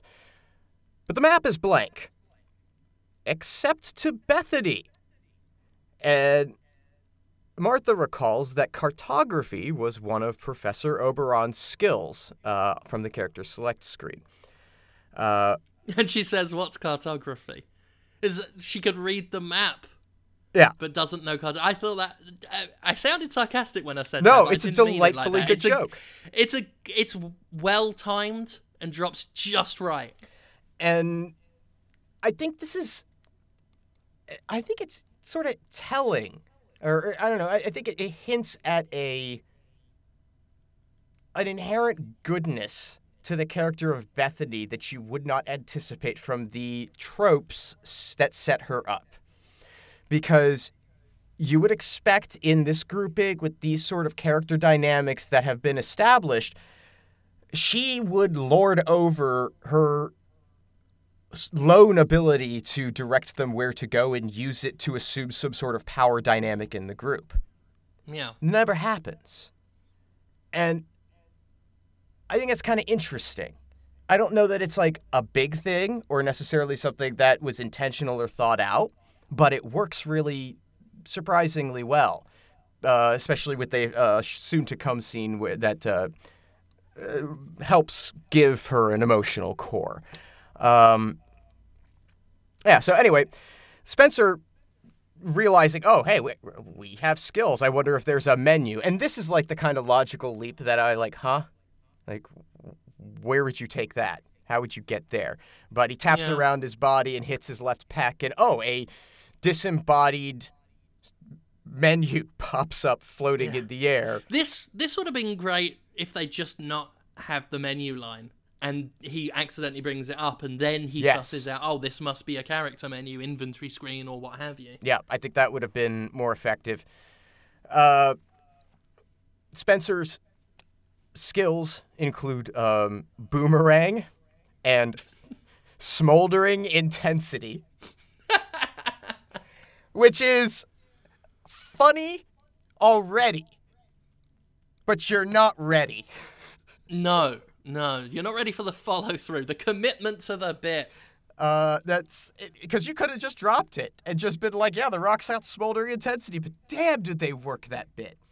Yeah. Uh, he also has no weaknesses. Uh, the others quickly find their own menus by tapping their chest. A fridge offers to help Martha. Oh, fridge. Uh, Martha is a martial arts expert, apparently, including dance fighting. Whatever that is, mm-hmm. but is weak to venom. Uh, in addition to cartography, Bethany also has archaeology and paleontology as strengths, but a weak endurance. Meanwhile, Fridge, who we have to now remember is, of course, the big, capable football player, he knows zoology, as we've seen, and serves as a weapons valet for uh, Smolder. Uh, but has... Uh, and his list of weaknesses are... Uh, speed, strength, and cake. Uh, and I love his whole... Just he goes on for so long about how is how is my weakness strength? How is strength a weakness? It is very funny. Uh, One of those ones that you, you you laugh at first, but with repeats, the logic of it just becomes too it's, much. It's a very witty joke, and... Um, I'm just as a sidetrack because, you know, hey, why not at this point? Have you seen the new trailer for Padding, or for, not for Paddington, for uh, Christopher Robin? Um, not yet. I've seen bits, and I've seen uh, I uh, just because Justin is all about it, and he was showing me like uh, clips of it and, and quotes from it, like because someone had tweeted about it and said uh, showed Tigger and everything, and I was like, okay, so it is like what the first trailer is like. They're doing the hook thing. Oh yeah, yeah. They're hooking, which is cool. Yeah, they're hooking Winnie the Pooh, and I am so into it. But that new trailer, it ends with what might be the cleverest line I've heard in a long time. It's, uh, people say nothing's impossible, but I do nothing oh. every day. Yeah, I, I, that's the one that was going around Twitter a whole bunch. And it just, I mean, it made me so happy. Like, happy to, like, joy to the point of, I shit thee not, my Grinch-like heart grew two sizes, and my eyes did well up. Like, it was sad. I'm so emotionally repressed that uh, something that simple presented that simply was just incredibly emotionally affecting for me. It, I am, I am a sad wreck of a man. Um, fight toxic masculinity, kids. Um, so Bethany observes that the map is changing and distant drums are sounding, and she determines that the new location appearing on the map is their next objective, which happens to be right where they are. Now, that is a weird thing about this map, is that it keeps coming up with the place, telling them about the places that they're already at, not where they need to go. It's a video game map. The map unlocks as you uncover the world. Right. It's another, because they don't outright say that. Yeah. The movie just lets you come to that conclusion yourself. That, no, of course, it's like, you know, when you've got a map in Silent Hill, and even though it tells you all the places, they cross off doors that are unlocked and or locked. Nothing comes like up that. on the map until you've been there. Yeah. Generally it, speaking, it's, yeah. It's got the it's got the fog of war on it. uh, so dudes on motorcycles with rocket launchers crest a nearby hill, and running happens. Uh, everybody outruns Fridge easily, but of course uh, Spencer, because one of his strengths is speed, just books it past everybody yeah. quite comically. Uh, they... I like his slow realization that he can run faster than he thinks he can. Yeah. As he just slowly gains speed and and, and it's nice just the to elation. See that, yeah. Uh, to see that expression cross The Rock's face yeah. is delightful. I mean, take just a very brief moment to say that The Rock is fucking good. And not just in this, just as a general performer. Uh, and seemingly a guy, he seems to be a very decent man. Um... From from all accounts, I've not heard anything bad. I'm sure, I don't know if someone will now be like, oh, he punched a dog's head off once. Um, but, you know, he just seems to be really good at, at, at stuff. Prior to Jumanji, and uh, my experience with The Rock did not extend a whole lot further than Doom. Ah. Where the man had very little to work with, and, uh, you know, and he has... poked much fun, especially I, I think in light of Rampage uh, being so highly praised. Uh, I think he tweeted, uh, "Finally got to be at a good one." Yeah, something like that. Yeah, which uh, he's in two now. He's in two really good video game. Well, this is this is not movies. This is not as much the adaptation. You know, this is our our so uh, credit would do in terms of adaptations. Direct, sure, yeah, yeah. Uh, but uh, I knew he had it in him, right? Like, yeah. he... I mean, I've seen him in, in other stuff as well, and he's got he's got way more range than I think people expect, because I think people expect, you know, the next Schwarzenegger or, you know, typical action. Well, you know who guy. I think they expect? I think they expect Hulk Hogan. Maybe, yeah, Hulk Hogan on some level. Um, because that's, I mean, he's... prior to The Rock, and I, I mean, I could be wrong, but prior to The Rock, the only example we had for actual success in transitioning out of professional wrestling and into film. I mean, Andre uh, the Giant, of course, uh, an exception, but Andre the Giant was just a fucking exception. Like, yeah. Well, Jesse the Body Ventura was in Predator. Right, Jesse, yeah, but uh, yeah, again, in terms of... He was all right in it. Relative success transitioning, the only one that had what could be laughingly called a movie career would be Hulk Hogan. Um, yeah. And so the, if that's the model, uh, you look at someone who has the charisma of The Rock going to do that, and it's just in my head, it's like, yeah, he's going to do fine. He's going to be okay. Yeah. Um, well, I mean, also, you know, some of his earlier movies looked like they were going to go down the Hulk Hogan route. Yeah. Right? That's where his career was headed. But then it kind of, you know, enough Scorpion Kings and Dooms and shit. And then gradually he's been getting better and better roles and just showing that he is a better and better actor than people give him credit for. Yeah, I think we're seeing the same thing happening with John Cena. Uh, Maybe. Who is right now, I think, very effectively playing against type. He's very good at what he does as well. Like, I can only really speak for his wrestling thing. And even though he never interested me because of his whole get shtick was just not my thing, he can't deny the man is a really good performer. He's, he could get his emotions out there. He's been getting a ton of praise for uh, his role in Blockers, which I have heard really great things about. Like, I never thought I'd be that interested in watching another, like, teen comedy. But I think I'm down for Blockers, and I'm going to check that nice. out once it goes digital. Uh, oh. Yeah. Okay. All right. Back, so, to, back to Jumanji. I only wanted a brief aside. I can't do two hours. I can't. I'm too hungry. uh, so, yeah, they, they're running from the, the guys. They split up. Uh, Martha learns a bit about her fancy footwork skills and uses them to save Bethany by kicking a dude off the bike. Uh, Fridge retrieves a boomerang from his bag uh, with Spencer's assistance, and that, or, or sorry, Fridge retrieves a boomerang for Spencer. Spencer throws it, misses all of the motorcyclists that he was throwing it at. Uh, so they run for a bit and then get surrounded, and then the boomerang reappears to hit all of the enemies and make them explode. They explode. So there good. There are so many really good... needless explosions in this. And ju- yeah, because video games. And yes, yeah. uh, more motorcyclists arrive, and to escape, Spencer carries Fridge on his back. Um, and yeah. just the image of Kevin Hart piggyback riding on The Rock is delightful. It is good. Also, I will say that that boomerang really did hit like the boomerang in Zelda. Yes, it did. The way it arced through them, it's really nice.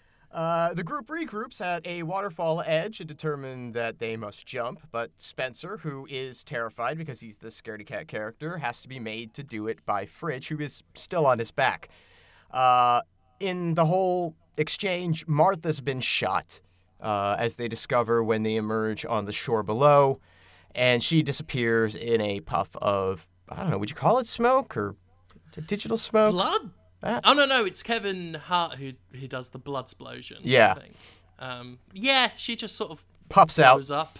Yeah. Shortly after, a chime sounds again, and she reappears, landing on Fridge. Spencer takes a look at her wrist and confirms his suspicion that the markings, uh, the tattoos that they have, uh, which was three black bars. I made that black flag joke because the black flag one has... Yeah, you know, mm-hmm. There's four bars in there. You know, it looks like, yeah, okay, you get the great gag. Yeah, it was yeah, a great thank gag. You, thank you. Now, now that I've ruined it.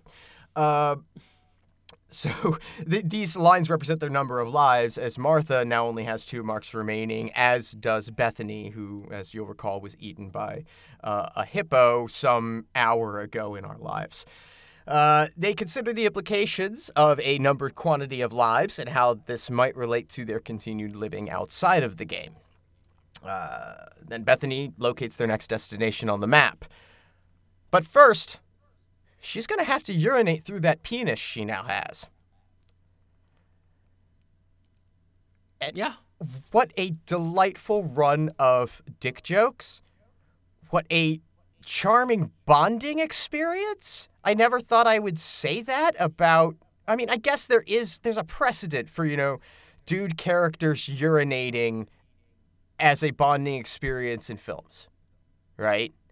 Yeah, it's, I'm sure Adam Sandler's done about five such scenes. I feel like it. Uh, one of the ones I can remember that, that really like fucks with this trope is uh, Harold and Kumar Go to White Castle. Uh, Jamie mm-hmm. Kennedy creeping in on uh, um, uh, what's his name? Uh, not important. I can't remember. I can't remember. The guy who worked in the Obama administration, the um, who played who played Kumar. Anyway, it's, that that's a great example of this. Uh, but here it's it's done with a lot of heart.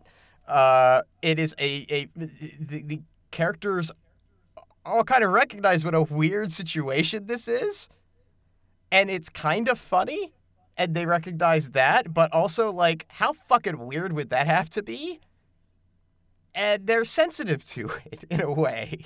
Uh, it, I love it. And it's and it's funny. God, she's so excited by how much easier it is to have a penis, which I... Because I, she says it's got a little handle. It's, it's got a handle. It's like having a handle. Uh... And then, yeah, I, I, I did laugh. And the movie got, you know, several out loud laughs from me. Yeah. And uh, when she was yelling at Martha to come and look at it, that was uh... Martha, come look at my penis. Oh, uh, it's yes, it's very good. Very. And very it could good. have been done in a really tacky and shitty way. Oh, yeah. But it it was just. I mean, it could have easily been offensive. Easily. I mean, it could have easily been Adam Sandler. Right. But it wasn't. And that's the main thing, is this movie isn't pixels! At the bad guy camp, the bad guys are being bad guys, and Van Pelt is very unsatisfied with their job performance vis-a-vis killing Solder, Smolder Bravestone and retrieving the jewel. Yeah. This is the scene that I was thinking of when you convinced me that the use of the villain was actually good, because of just how overdone this scene is. And on reflection... knowing the rest of the movie, having seen it, I don't know if I could say that wasn't on purpose. Yeah. Yeah. The I mean, whole you have failed me trope that he goes into. Well, and the... It, it, it's so obvious that he's going to do it, too. And the bad guy that has has mastery over animals has fucking insects crawling through his head. Like, uh, yeah, done a yeah. thousand times before. Yeah, it's... I mean, the henchman says it won't happen again, and you know damn well the villain's going to say, I know it won't. And he does. Yep. You're right, actually. I take back what I said. He is, for what the movie was trying to accomplish, he is a good villain. Because he's a bad villain. And because he's just so shit. As indicated by how he directs a vulture to hunt the heroes down. He has a yeah. vulture! He, and remember, he's got access to all the animals, and he chose a vulture. I don't get it. He could have had monkeys. Could have had monkeys. This was our monkey Again, opportunity. So, such a lack of monkey business in this film. And not even, not even enough to justify the barrel. Uh... Bethany and Martha have a character growth scene where the two call each other out on their respective bullshit as popular girl and disconnected intellectual, and develop some mutual respect in the process. Meanwhile, Spencer and Fridge are arguing about their relationship, which had been close as young children, but became more distant as Fridge became a school athlete and thus popular, abandoning Spencer until he became useful as a homework completion tool. Hey, character exposition that doesn't fucking suck or feel forced. Wowzers! This, uh... does lead to a confrontation with uh, uh, Fridge and Spencer, and Fridge p- just pushes Spencer off a cliff to his death. Just unceremoniously.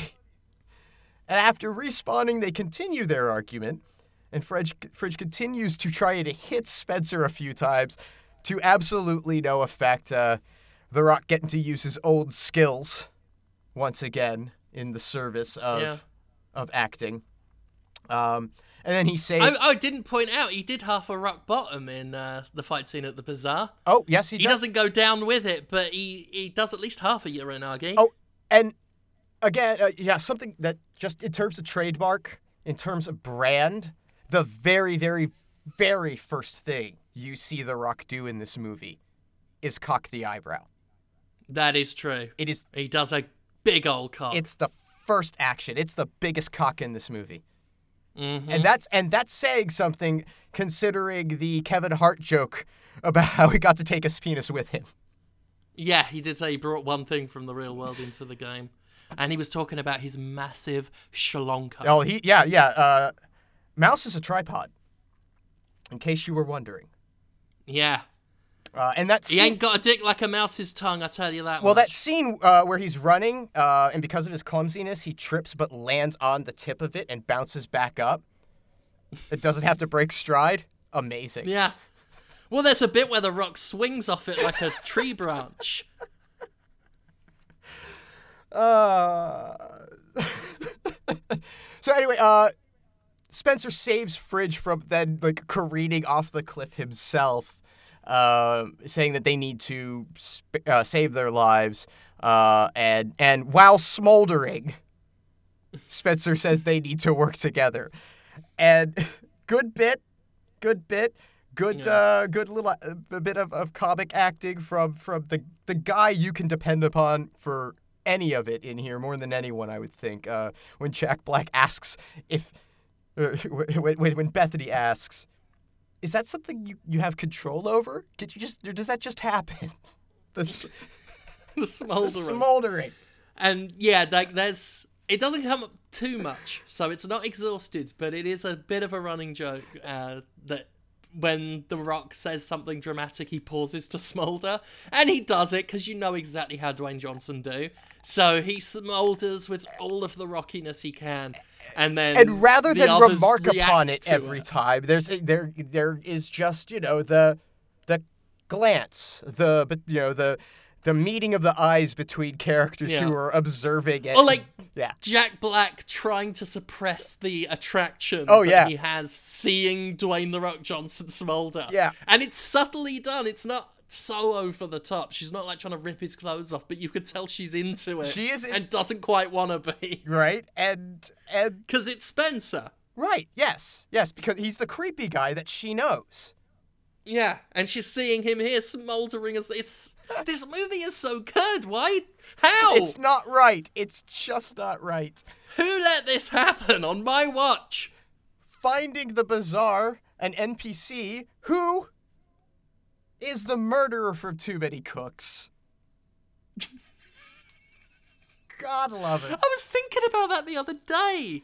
I, That's horrible. I need to rewatch I that. I just watched I hate it a couple of weeks ago. And I'm glad I did, because there's no way I'd have missed him this way. Yeah, I, I I should have rewatched it when I had the chance, then I could have recognized him too, but I didn't. Oh, it's yeah, it's so fucked up. God, I love it. Uh, and so Spencer encourages the purchasing of food, saying that the game seems to be suggesting that they keep their strength up. So they buy from the vendor, and Bethany... I just remembered what the vendor looks like, and now I'm like, holy fuck, he's right. Yeah. Yeah. Uh... They, they they buy from him, and Bethany comments on how she hasn't had bread in years because, you know, she's the mean girl, you know, attractive, popular one, and would have been dieting. Uh, but that also means that she doesn't remember how bread tastes. And, and you know, credit where credit's due, you might have made the same mistake when you arrived in the United States.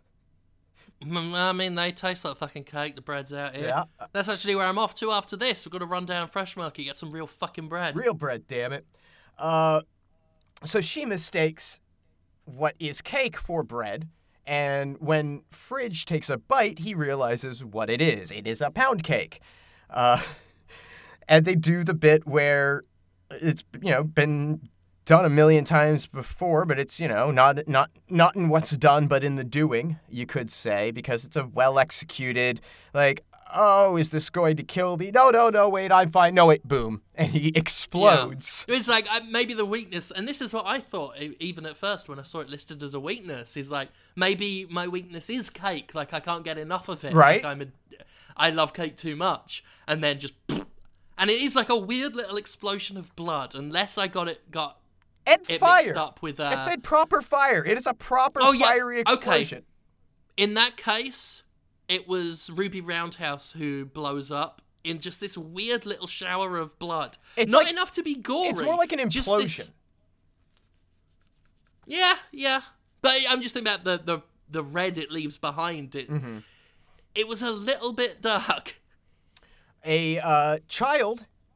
N P C, after uh, Fridge responds quickly, um, falls through the ceiling of the bazaar, and a child N P C approaches Spencer to progress the story, uh, notably ignoring Bethany, which she tries to interact with him. God, I love video games. and leads the, the, the N P C leads the team to a room with a wicker basket, telling them that what they need is inside and that the missing piece isn't what they think. Assuming, rightly, that there is a snake inside, Spencer is uh, nominated and, and then voted in in a very democratic fashion to open the basket. It is indeed a black mamba, uh, which, of course, Fridge, knowing all about zoology, immediately recognizes. And Bethany, based on the stupid poem the N P C gave them when they came in, suggests that they need to have a staring contest with it. And as Bethany does the selfies, she's the ideal one to do the staring. I just loved it when they asked if if she was good at that, and Jack Black's like, I'm amazing at it. With this, ser- so well done. Uh, that made me laugh as well. The uh, so she gets in a position, and the lid of the basket's open, and the snake rises out. And this is a, I mean, this is a great red herring. This is a, uh, because if you'll recall, some time ago, if you were paying attention, Martha's weakness is venom. And here we have a snake. We have, you know, her having died once already. So there's, you know, she dies again, then there's a real threat to the character. And so we have all of the pieces in place to exploit that weakness. And you expect them to do it, and they don't. Uh, the they charge right at it because the snake immediately redirects and attacks her. But Spencer catches it, and it's uh, defanged by Fridge, and Martha doesn't die. Uh, yeah, I, I just I thought that was I thought that was interesting. Well, they get that tease going because they, they only bring up the venom once in the weakness thing. Right. And it doesn't come up again. But you constantly remember it, and they, they reinforce it through what we see in the movie, through, not through being told, they, you know, not telling us over They over. Reinforce it through your expectations of how this story is supposed to go. And this is, yeah, this is, and they do that a few times with some of the, the funny moments and, yeah. and interesting moments in the film is... It is based on how you think these movies go down. I mean, it's not purely based on that because it's very entertaining in its sure. own right.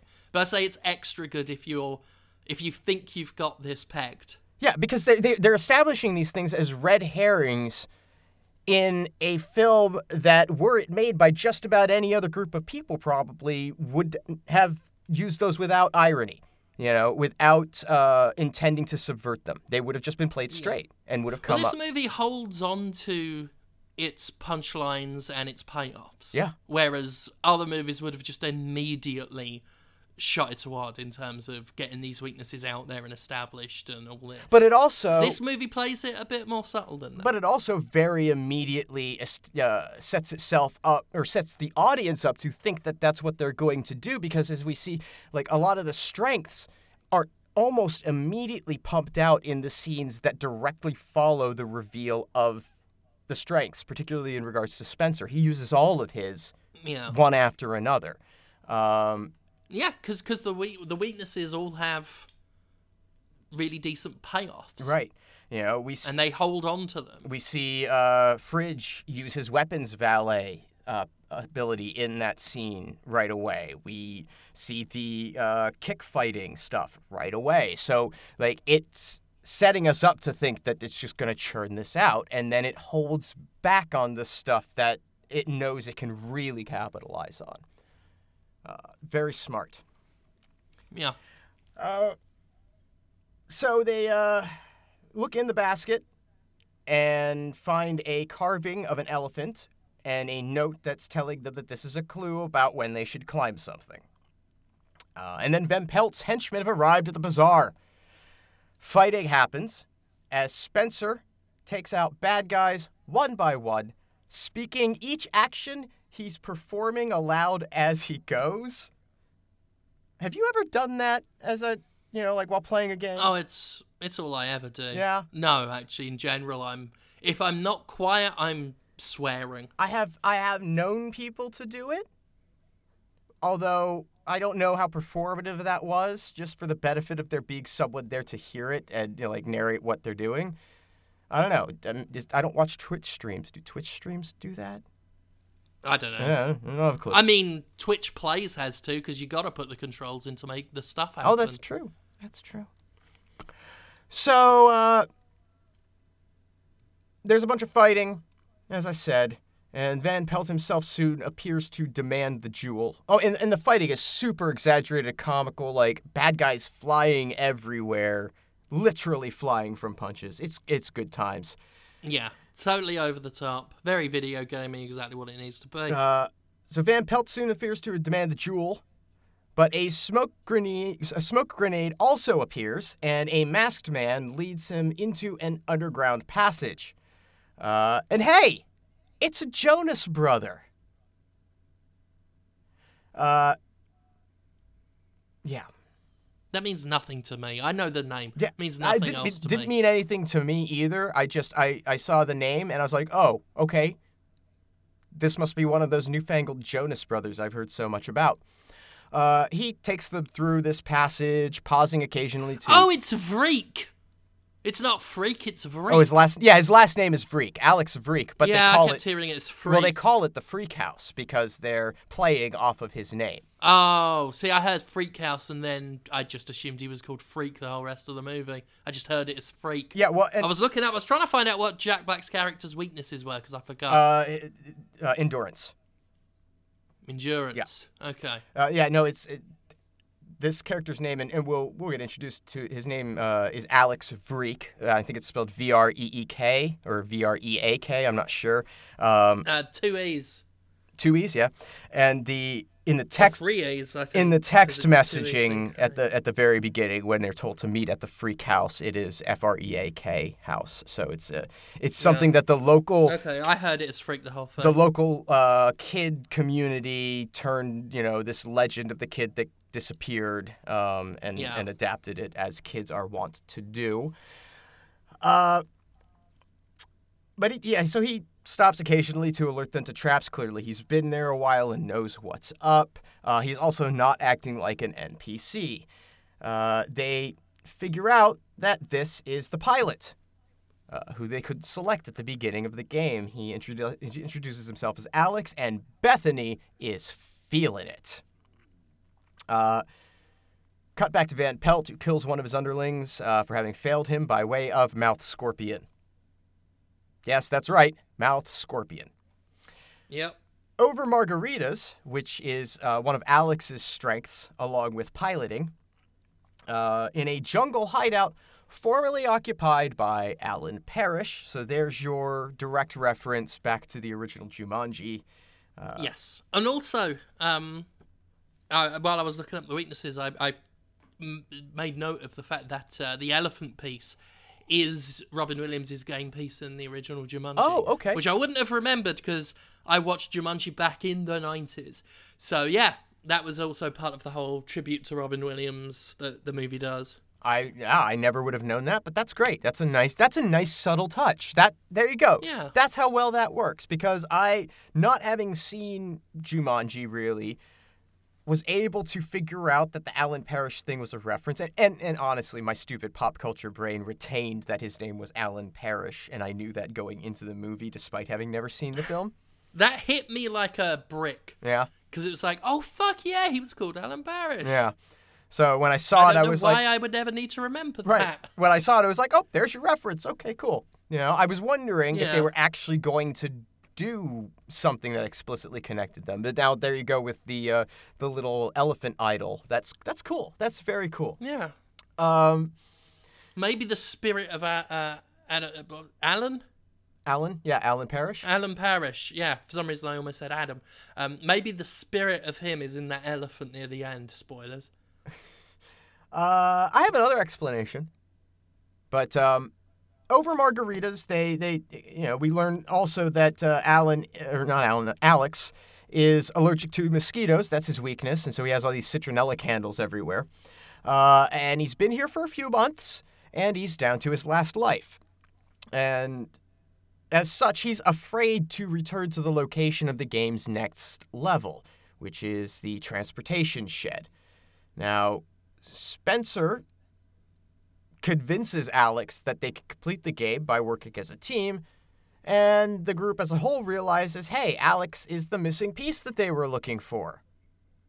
Which, um, actually, was the elephant idol thing a, a, a missing game piece that had to be returned to Jumanji? Was that like a, a significant plot element? And that's... I can't remember that much detail. That, I remember the evil hunter. I'm, I'm just wondering how clever a connection this actually is. Um, or how, like, deep a connection. But anyway, uh, they they decide, you know, that, oh, Alex is the missing piece, and that is enough for Alex to be inspired to continue. Um... Alex is the character I can't I, I can't get behind uh, in this film, and mm-hmm. the reason I struggle with that is that I don't think his anxiety over proceeding is particularly earned. It's understandable, yeah. but it's not earned, and even less earned is the manner in which the Two times he has to be convinced to proceed, just sort of, oh, okay, I'm there. Yeah, I think it's just to remind us that he is flawed like the others. It's like they didn't pay too much attention to him. And and it's not that his it's not that his flaw is a poor, you know, character motivation issue it's just challenge. We don't get enough of him like we do with the others. I think, I think that's I think, all it comes down yeah, to. Yeah, I do think that's a big part, but I, he's also just, he's not charming like the rest of them. Yeah, that too. Uh, anyway, the uh, they head to uh, a ridge that overlooks this transportation shed that they're to attend. It's uh, apparently full of vehicles, and he'd once tried flying a plane and got shot down by orangutans, and he tried a, a hot air balloon, and that didn't work out, and that's why he's down to his last life. Uh, so the group has to first devise a plan to deal with the guards below, while observing that Fridge is now drunk on the margaritas, because he was finishing everybody's drinks at the uh, hangout. And it's suggested that Martha, the socially awkward, um, pretty if you cut her hair character, uh, or hot on the inside, is that what it is? Is that what? Didn't yeah, something, something like that. Like I didn't that. know she was hot all along. You yeah, know, like, whatever. Uh, that character. It's suggested that she's going to distract the guards by flirting with them, but she has no skills in this area. And uh, after a short pep talk from Spencer, Martha uh, agrees to be trained by Bethany in how to flirt with guys. And I love this. I love this subversion of that trope. That it was fucking funny. Um, they do the, the, the training montage bit where she, I guess, improves because she's so terrible at the start that it, it defies logic. Well, the somehow. best thing about the best thing about this is the next scene, because they do the whole oh, montage yeah. as if, oh, I've just got to practice this over a very brief period of time, and I've nailed Yeah, it. they're playing... Instead, what happens, they do a hilarious scene where... Well, I mean, it... it, it just the flooding... It, it undermines everything that you're anticipating. Uh, and well, yeah, yeah. But well. the point is, is it's more realistic because you don't just suddenly retain the knowledge. You go out there and you forget everything you just learned. Absolutely, yes. And, and on top of that, it's... She's not that kind of hot on the inside. Right? She's not that kind of hot girl who doesn't know it. She, yeah. she, the message that this film tells with this character that I think is so significant and interesting is that you don't have to change how you externalize yourself to the world to be found beautiful by others. And I think that's awesome. It's... In a in a story like this, uh, and in but let's not also forget that as as per her uh, interaction with the gym teacher, she isn't about tact no. or being seductive in any way, as emphasized by the fact that when the seduction attempt fails with the guards, she's she does what she is with the gym teacher. She's direct, yeah. and brutal. So while the montage is happening, uh, we get some back and forth scenes with Spencer and uh, and Fridge talking about the realization that, oh, w- wait, you mean you mean Martha's into me. And seeing The Rock act like emotionally insecure and terrified at the thought of a girl being interested in him is delightful. It's adorable. Yeah. Wow. Like, it's the last thing I, I expect when I look at The Rock, and yet he carries it so well.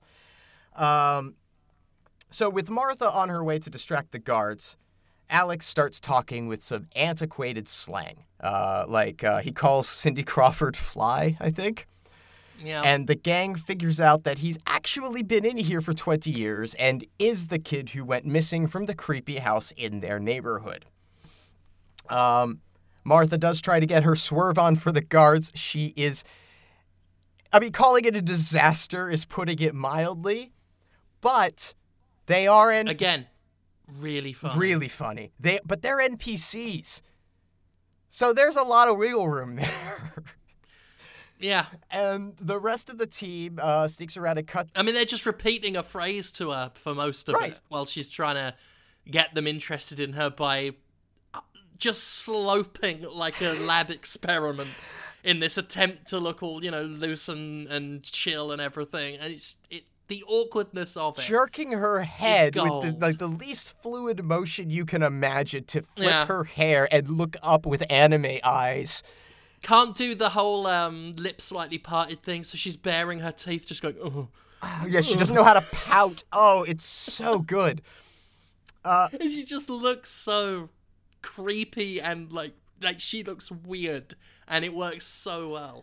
And uh, they they cut through with uh, cut through a fence with some bolt cutters, which, using the weapon's valet power, was conveniently in Fridge's backpack. And uh, they sneak inside the transportation uh, place. So Bethany attempts to steel herself for what is clearly a failing effort on her part to seduce these guards, when a boombox clicks on and begins playing the U B forty, and, and and can I just say how nice it is to know that U B forty could still collect a royalty check somewhere. Yeah. Their cover of Baby I Love Your Way, I guess Peter Frampton's probably getting paid too, uh, and she remembers she knows dance fighting, and yeah. uses her... That's one of the strengths they actually do keep. Yep. Like, wait just for the right moment to deploy it, and it's the right moment. But they don't, but but she sticks to just the dancing. She deploys her knowledge of, her character's knowledge of dance to seduce them instead of, and it was like, it's like fol- solving the puzzle, right? Yeah. In a lot of ways. And that's kind of a clever gamey thing to do. Um, but it's, it, it's fun. It's fun dancing. Uh, it's very effective on them, and inside, it's it's providing the distraction that's allowing the team to be inside, struggling again over Alex's anxiety over being on his last life. It's like, we just did this scene a few minutes yeah. ago. Uh, and that's my problem with this. They really... I wonder if there was stuff there cut for time. Oh, maybe. That, that could be. Um, but drunk Fridge knocks over a motorcycle, uh, which knocks down more no- motorcycles, making noise that alerts the guards outside, and dance transitions to dance fighting. And that's somehow even more awesome, I think. Uh, yeah. It's, it's a great scene. It was just really well escalated. It's well escalated. It's, it's well intercut with escalating astonishment on the part of Fridge and uh, Bethany, watching Martha do mm-hmm. this uh, and be so proud of her, especially Bethany. Yeah. Like, oh, she's so excited for this new this new girlfriend she's found hmm. to embrace her power. Yeah, it's just great, very delightful. Um, anyway, Alex has to again be convinced to fly the helicopter. And he is, and he does, but the rotor is shot by motorcycle bad guys as they're escaping, removing the copter's ability to ascend and descend as they now fly at a low alter- altitude uh, through a canyon in a sort of on-rails gameplay sequence, chased by rhinos. Yeah. Brilliant. Uh, flying happens. Spencer has to repair the rotor in flight, and, and he does eventually, but as they escape the canyon, Fridge leans out to vomit, because again, remember, he is drunk, and he he, he, he doesn't. He holds back, but uh, drops the jewel out of his backpack.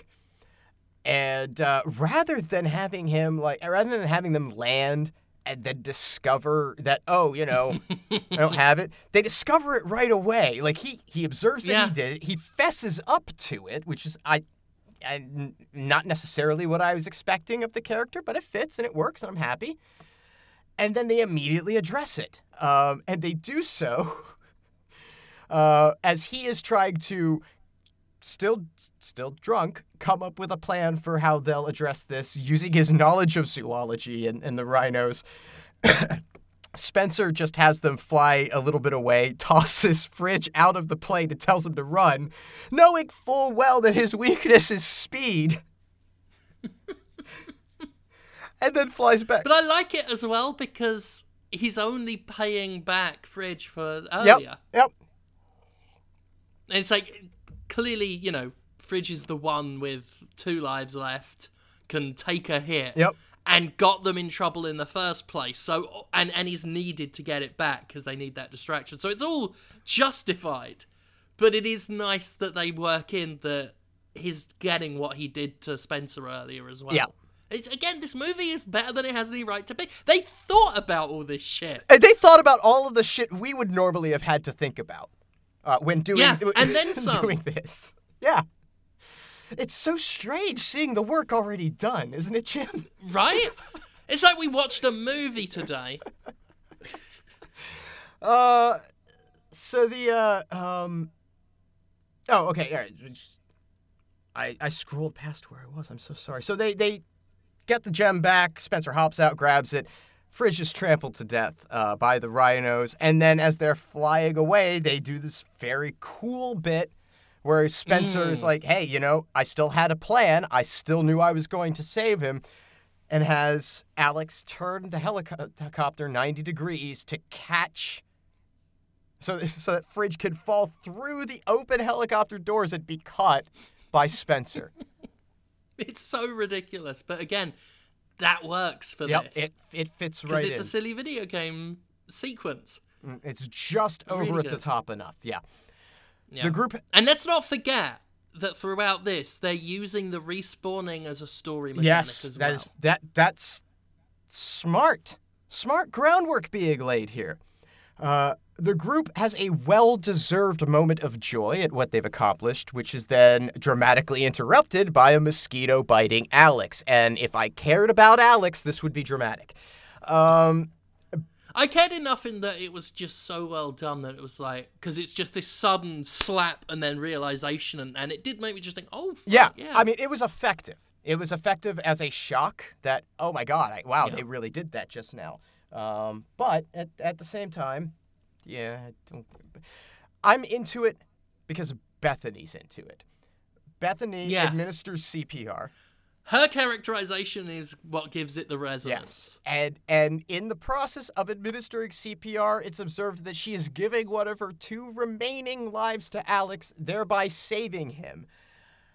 Great callback to a gameplay mechanic that we don't see enough in multiplayer games, I don't think, anymore. Um, limited lives and sharing, it's nice to see. Yeah. Um, and uh, and uh, in a in, in a first for her, she gets a boner. And I love it. Yeah. I love it. Again, they keep just enough of the jokes at bay so they can drop these bricks later. And, and that's it. It's the conservation of of the punchlines that get me. It's pace. Because they could have dropped that in the same scene they had all the dick jokes. Absolutely. Or they could have they could have dropped it earlier when she was uh, appraising... Um, Spencer's ability to smolder, right? Yeah. But instead they use it every time they do it. Every, uh, many of the jokes are used to immediately like ease us back away from a, a tense, dramatic or sad bit and ease us right back into the fun. And, and which and it could be a little whiplashy at times and it and sometimes and I never thought I'd say this, sometimes the movie is too funny. mm-hmm. and and almost undermines some of the the less some of the drama. Bits. But again, yeah, I can't complain too much because. Because the it is so goddamn land. funny, right? Yeah, yeah, and and they're always timed for when they're going to be the most effective. Um, yeah, yeah, great, great work there. Uh, so later, Alex and Bethany have a heart-to-heart about how Alex's anxiety about finishing the game has likely caused his parents incredible pain and some suffering. And yeah. Uh, I mean, I get the pathos, and I want to connect with this character on that basis, and it's not like they're not trying. Um, but it's just such a hard, especially when you have all this chemistry pre-existing from all the other characters. Yeah. It comes together so naturally and so quickly.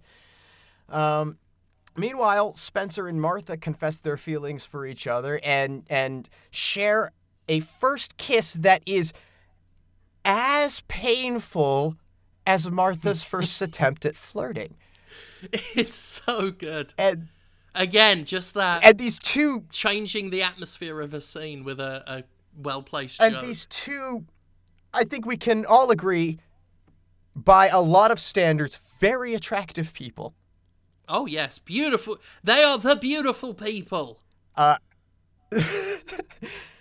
debasing themselves in this fashion. Just open-mouthed, sliming next to each other's faces. They're, they're pressed almost cheek to cheek as they do this. It's fucking great. Exposing their their maws to the camera in this slimy, squishing. It's perfect. Uh, a second attempt is interrupted by Fritsch. This would seem like it was going to go a lot better. Uh, didn't happen. And the quest resumes. Uh, and that's... Again, you know, like they they could have interrupted the weird joke or the weird kiss, but they got two jokes out of it. That's yeah, good work. And and they got the they they they must have had like a, a funny accountant working on this well, movie because the books are balanced so well. And they laid out the predictable joke for the end. You know, so if yeah. you're watching this and you're thinking, oh, here comes the part where they get interrupted, you're like, oh no, here's the part where they reveal that they don't know what the fuck they're doing. Mm-hmm. Oh, here's the part where they get interrupted. Because you're ready to see yeah. it. You you expect, you've, you've forgotten expecting anything to subvert it. And then it subverts it! Subversive. So good. Detroit. Wait. Wait, hang on. You mean it is about racism? Oh, it was. The real racism was androids all along. I don't know where that was. Huh? The the racism was in the robot arms all along? Probably. Okay. I... You never know what them fucking androids are up to. They're probably full of racism. It's probably where it all is. The team locates the jaguar statue and start walking the path towards it, but uh-oh. Oh, we're at the jaguar statue? Just about, yeah. Oh, okay. Nearly at the finale. This is going to exceed two hours. It's, it picks up real quick here. Um, Van Pelt's vulture has spotted them. It's not going to pick up three minutes quick. No, no, it's not. I'm afraid it is not. Um, in the jungle, they get the this is too easy spider sense vibe and look at the map, seeing that they're at a new level. And torches light along the path. It's really nice. I liked the way the torches all went yep, up. Very effective. Spencer deduces that it's a trap. And uh, he's played he's played... Uh, the path.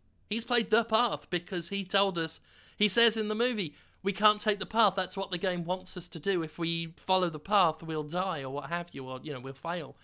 That's the path. I haven't played the path. That's the game, the path. Is that a Sony game? No, mm. no. It's a indie game and it's full of itself. Seeing a gnarled tree that resembles an elephant, I guess, in the right light, Bethany recalls the earlier clue about when to climb, and Spencer, correctly remembering his character's strengths, decides this is a thing he should be doing, and starts climbing a tree to climb over the path on outstretched branches, to the impressed gazes of his friends. And then a squirrel startles him. And yes, yes, the funniest part of the movie, let's admit it, for all of the wonderful, charming, fun jokes this movie does, Dwayne "The Rock" Johnson is climbing up a thing and then is at eye level with a squirrely and a nut. The squirrel turns and just screams at him and he falls. And it's so good. It's very, very good. He falls to the path below where he, you know, he lands and it's comical, it's funny, and then there's a jaguar face over him. Just if you, you know, you might be expecting the squirrel to attack. You know? And then suddenly jaguar. And he's just eaten. He's just devoured by jaguars. Yeah. Really good. Uh, he, he returns to the group, realizing he's down to his last life and also really not wanting to talk about how embarrassingly he just died. Uh, his old fears of danger return, uh, which means that, you know... Uh, with every, you know, return of a character flaw, I guess there needs to be a pep talk from another character. So uh, Fridge quotes their school principal's monologue from earlier in the film and then references that he's done it. So well played. And this gives uh, this gives Spencer the confidence he needs and helps to repair their damaged friendship. So cool. Character development. Uh, Fridge uses his knowledge of football to devise a strategy to get past the Jaguars. Um, would have been fun if, and, and, and you know, maybe maybe this is a case. Maybe it's tucked away somewhere in there. Uh, it would have been fun to have there be, like, a rival team called the Jaguars and, like, a school rally well, banner in the background somewhere that... A sequel slated for twenty nineteen, so... I wouldn't be surprised if at some point we see Jumanji multiplayer in one of these films. Uh, so they, uh, Fridge is going to break the team up and have them run different patterns, t- essentially, to uh, to deal with these Jaguars. It's not really clear why this is a great plan, other than just to distract them so that that the Rock can run up the middle. I guess. I guess. I think they just wanted to show some real-world knowledge in there, because they have that as well. Like, the characters that they're all playing have their in-game character strengths, but the real knowledge is what they brought from what they already had inside themselves. But that's what's so... And I think they just tried to shoehorn in the football thing Well, here, that's what's so kind of basically. funny about this movie, is that every time they try... or for the most part, by and large, I think they have a poor, poor success rate, we'll put it that way, of using their talents that they brought from the outside world instead of using the talents of their characters.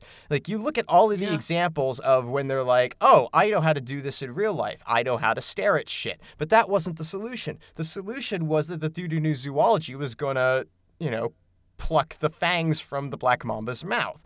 The Maybe it was the skills that they... They were bringing the wrong knowledge from... Like, yeah. Because she's... Her obsession with phones and his... Uh, Fridge's, like... Oh, like, seems to be defined by his football. And oh. and they're, think, they're being taught to think outside Yes, the box. yes. To, to not, not because live... Because they're more than yes, that. Yes, to not just be what, you know, they have become as a result of society. To not society's... just project a, a character, yeah. you see. This movie is... I don't know how much we're just reading into it, but I, it's all there, yeah. and death of the author's a thing, so all of these...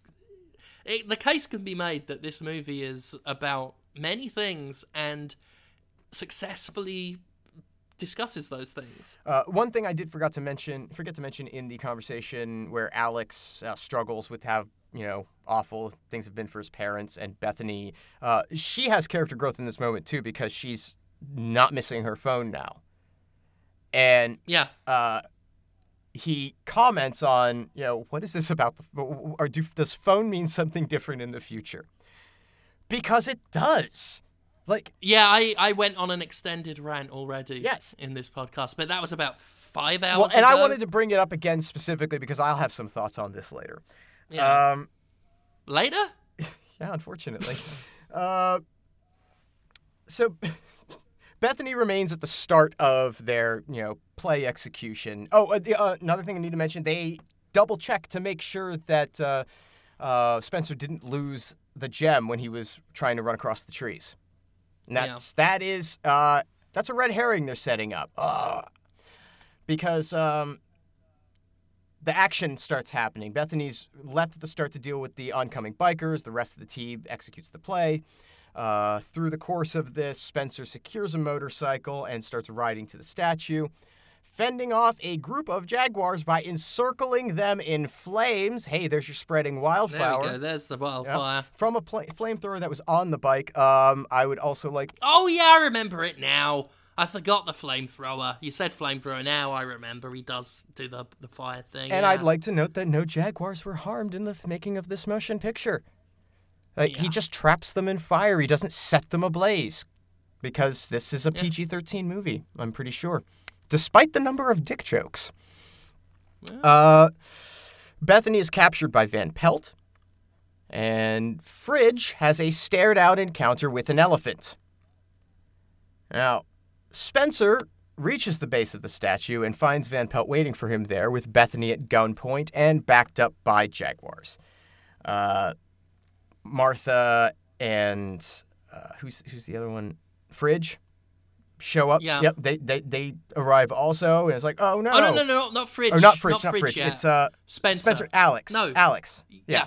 yeah. Uh, Spencer, Alex, and everyone but Fridge. I forgot Alex everyone but Fridge is there. They're like, oh god, things are bad, and there's this you know standoff bit, and all all of a sudden, uh, there there he's he, Van Pelt's demanding the emerald, and he's counting down from five, and then Spencer has to admit, like when he gets to two or whatever, that I don't have it. And it's like, well, where is it? And in comes Fridge, riding the elephant that he was staring down, holding the gem, because it's giving him giving him mastery of animals. Yeah. And also yelling zoology bitches. Yes. Chaos uh, ensues a bit, and uh, the jewel is flung out of Fridge's hands, further up the climb to the statue.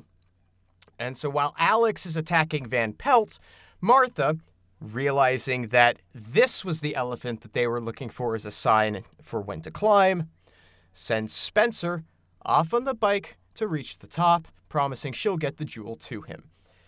She jumps up to where the jewel fell, only to find that it is surrounded by what I can only assume are highly venomous snakes.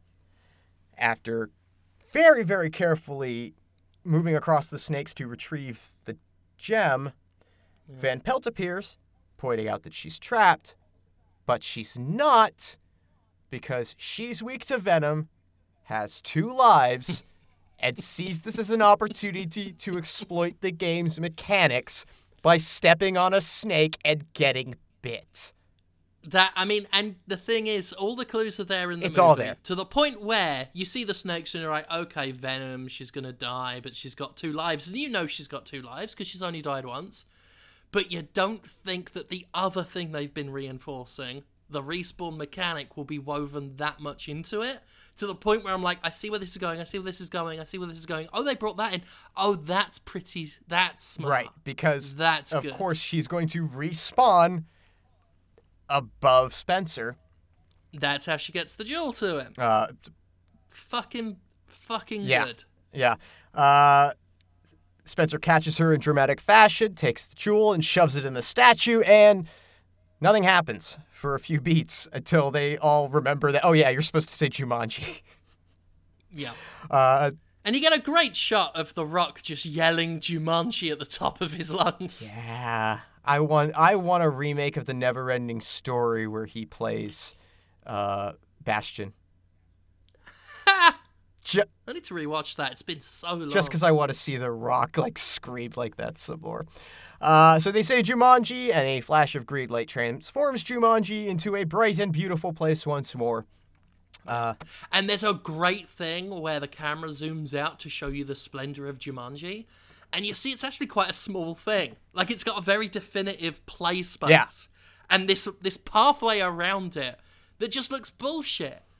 You, from a distance, it's like, well, this is just a very clearly designed path. It's a very linear shit. map that you have here. And, and, and it's, again, it's done subtly because it's just zoomed out and it's not a lingering thing. It's not there. It doesn't force the joke of it down your throat. But as it zooms out, like, you might just think, well, oh, oh that look, that looks a bit pants. And then you remember, video game map. The only thing that's rendered is the stuff that's playable, the stuff that matters. Yeah. clever shit. This movie's better than it has any right to be. Nigel returns and one by one offers each player his hand, teleporting them out of the game. When only Martha and Spencer remain, Spencer suggests they stay because he likes the version of himself that he is in here.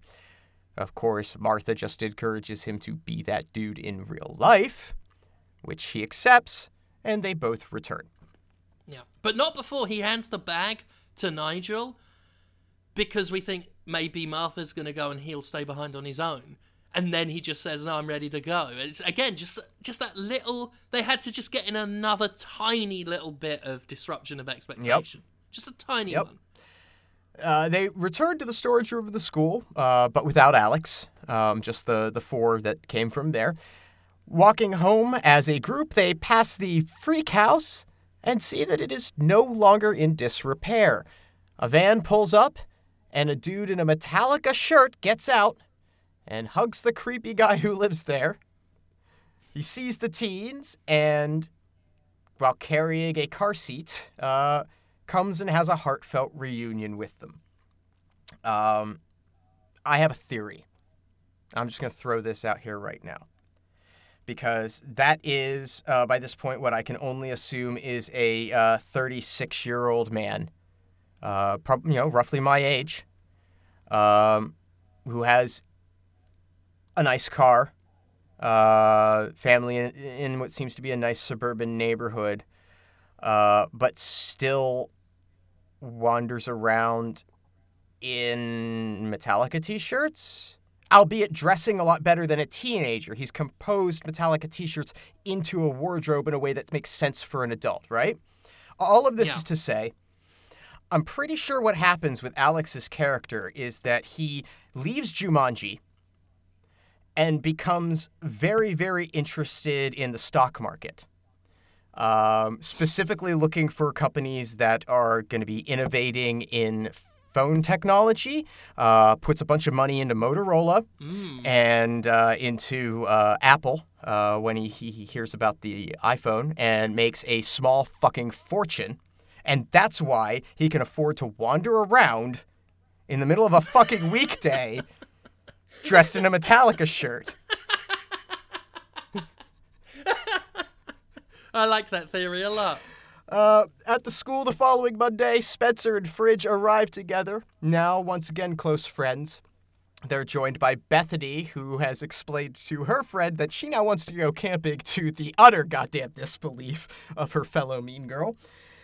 And, uh... the group talks about Martha in the context of Spencer not having spoken with her since the events of last Friday. And when she's... Now, it doesn't express how much time has really passed since this. No, I was surprised by them acting as if it had been a long time. Right. Uh, but it's it's quite clearly just been a weekend, um, I think. Well, I don't know, maybe not, but it did. I mean, I guess you would want to talk to people. Yeah, you'd expect it would happen faster than that. About how fucked up that shit right. was. Yeah. Um, and so when Martha is spotted, Bethany encourages Spencer to go get the girl, and he does. And as they kiss, the group hears the distant sound of drums. A quick cut later, they've dropped a bowling ball. A bowling ball, which Fridge, in the very beginning of the movie, when they're first yep. in that room, says, "Why would they need that here?" it, exposes why that needed to be there. Yeah. Uh, I likened this to uh, a, bet- a a real execution of the uh, what's this watermelon doing here from Buckaroo Banzai Across the Fifth Dimension. They drop the bowling ball in the Jumanji game console and walk away. Welcome yeah. to the jungle. And and the movie ended on me laughing. Yeah. Which is rare even for comedy movies. It it ends with a really good joke that's really well done. It's sharp. It's they quick just cut. Yep, it. They knew how that quick. joke works, and they did it. And and it calls back to the bowling ball right at the beginning. For anyone like rewatching or re-going over it like we did, for that extra little bonus. It's what a good film. What a very good film Jumanji: Welcome to the Jungle is. This has, because when I see the response that came from um, Rampage, you know, as compared to what yeah. I perceived to be the response to Jumanji, which was largely dismissal. Jumanji got seven out of ten on I M D B. That's, I mean, I think it's an... I've seen works of genius with lower I M D B that is, ratings, that is, so this one is popular with the critics. That is, uh, I mean, it should be. It should be popular with the critics, but it wasn't something that, like, I didn't hear anybody in, like, the circles I pay attention really talking about Jumanji much. See, I saw some buzz about it, but it was one of those ones where once it was out, I just heard, yeah, that was pretty good, and then not much more right. about it. Whereas, But I, I, I think it's more than just pretty good. Whereas Rampage, I have only yeah. heard effervescent praise for. I mean, if it's better than this, we're in for a treat, I think, because I genuinely, genuinely think Jumanji, Welcome to the Jungle, is a fucking good film. I Yeah, I think, I would argue, now not, not having seen Rampage yet, I think it is the the best movie to use video games, at least in terms of entertainment value, because I still, it's probably not yeah. better than Existenz. Uh, in terms of a movie using video games as a central conceit to tell its narrative. Yeah. But goddamn, it would be a close uh, second. I mean, I think it's I think it's the most roundly entertaining, easily recommendable movie we've done here. Bar none. On the Spin-Off Doctors. Bar none, yeah. Like, I, I, I, think if I you... texted Alex and was like, I never thought I'd say this, but you've got to watch Jumanji. I think if you watched this, I think if you failed to watch this before we talked about it, you done fucked up, but you are still going to have a great time. Yeah. Yeah. A lot of the things we described, even describing the jokes, it's not a patch on the performances and the way they, they were directed. I, I mean, yeah, I don't, I don't think we could ruin them. I really don't. No. Yeah. But speaking of ruined... I've got to reschedule my day. two two hours fifteen. Well, what are we doing next time, Jim? Uh, I almost forgot. It's Dante's Inferno, I yes, think. Yes, I believe it was. It's been so long ago than we were discussing before we recorded. But yes, Dante's Inferno, the animation based on... It was Visceral, wasn't I it? Believe. I mean, it was certainly E A that published it, but Dante's Inferno, the God of War alike... that he's mostly famous for having, like, boobs with maggots in it and Satan with a big old dick. So we'll see what the the animation has to say about that. I believe I've seen this this animation, but it was way back out when Dante's Inferno came out. I most we'll definitely talk about that haven't. Next time. This, is, this will be, yeah, yeah, I'm looking forward to it, because I, I expect trash and I don't expect to be disappointed.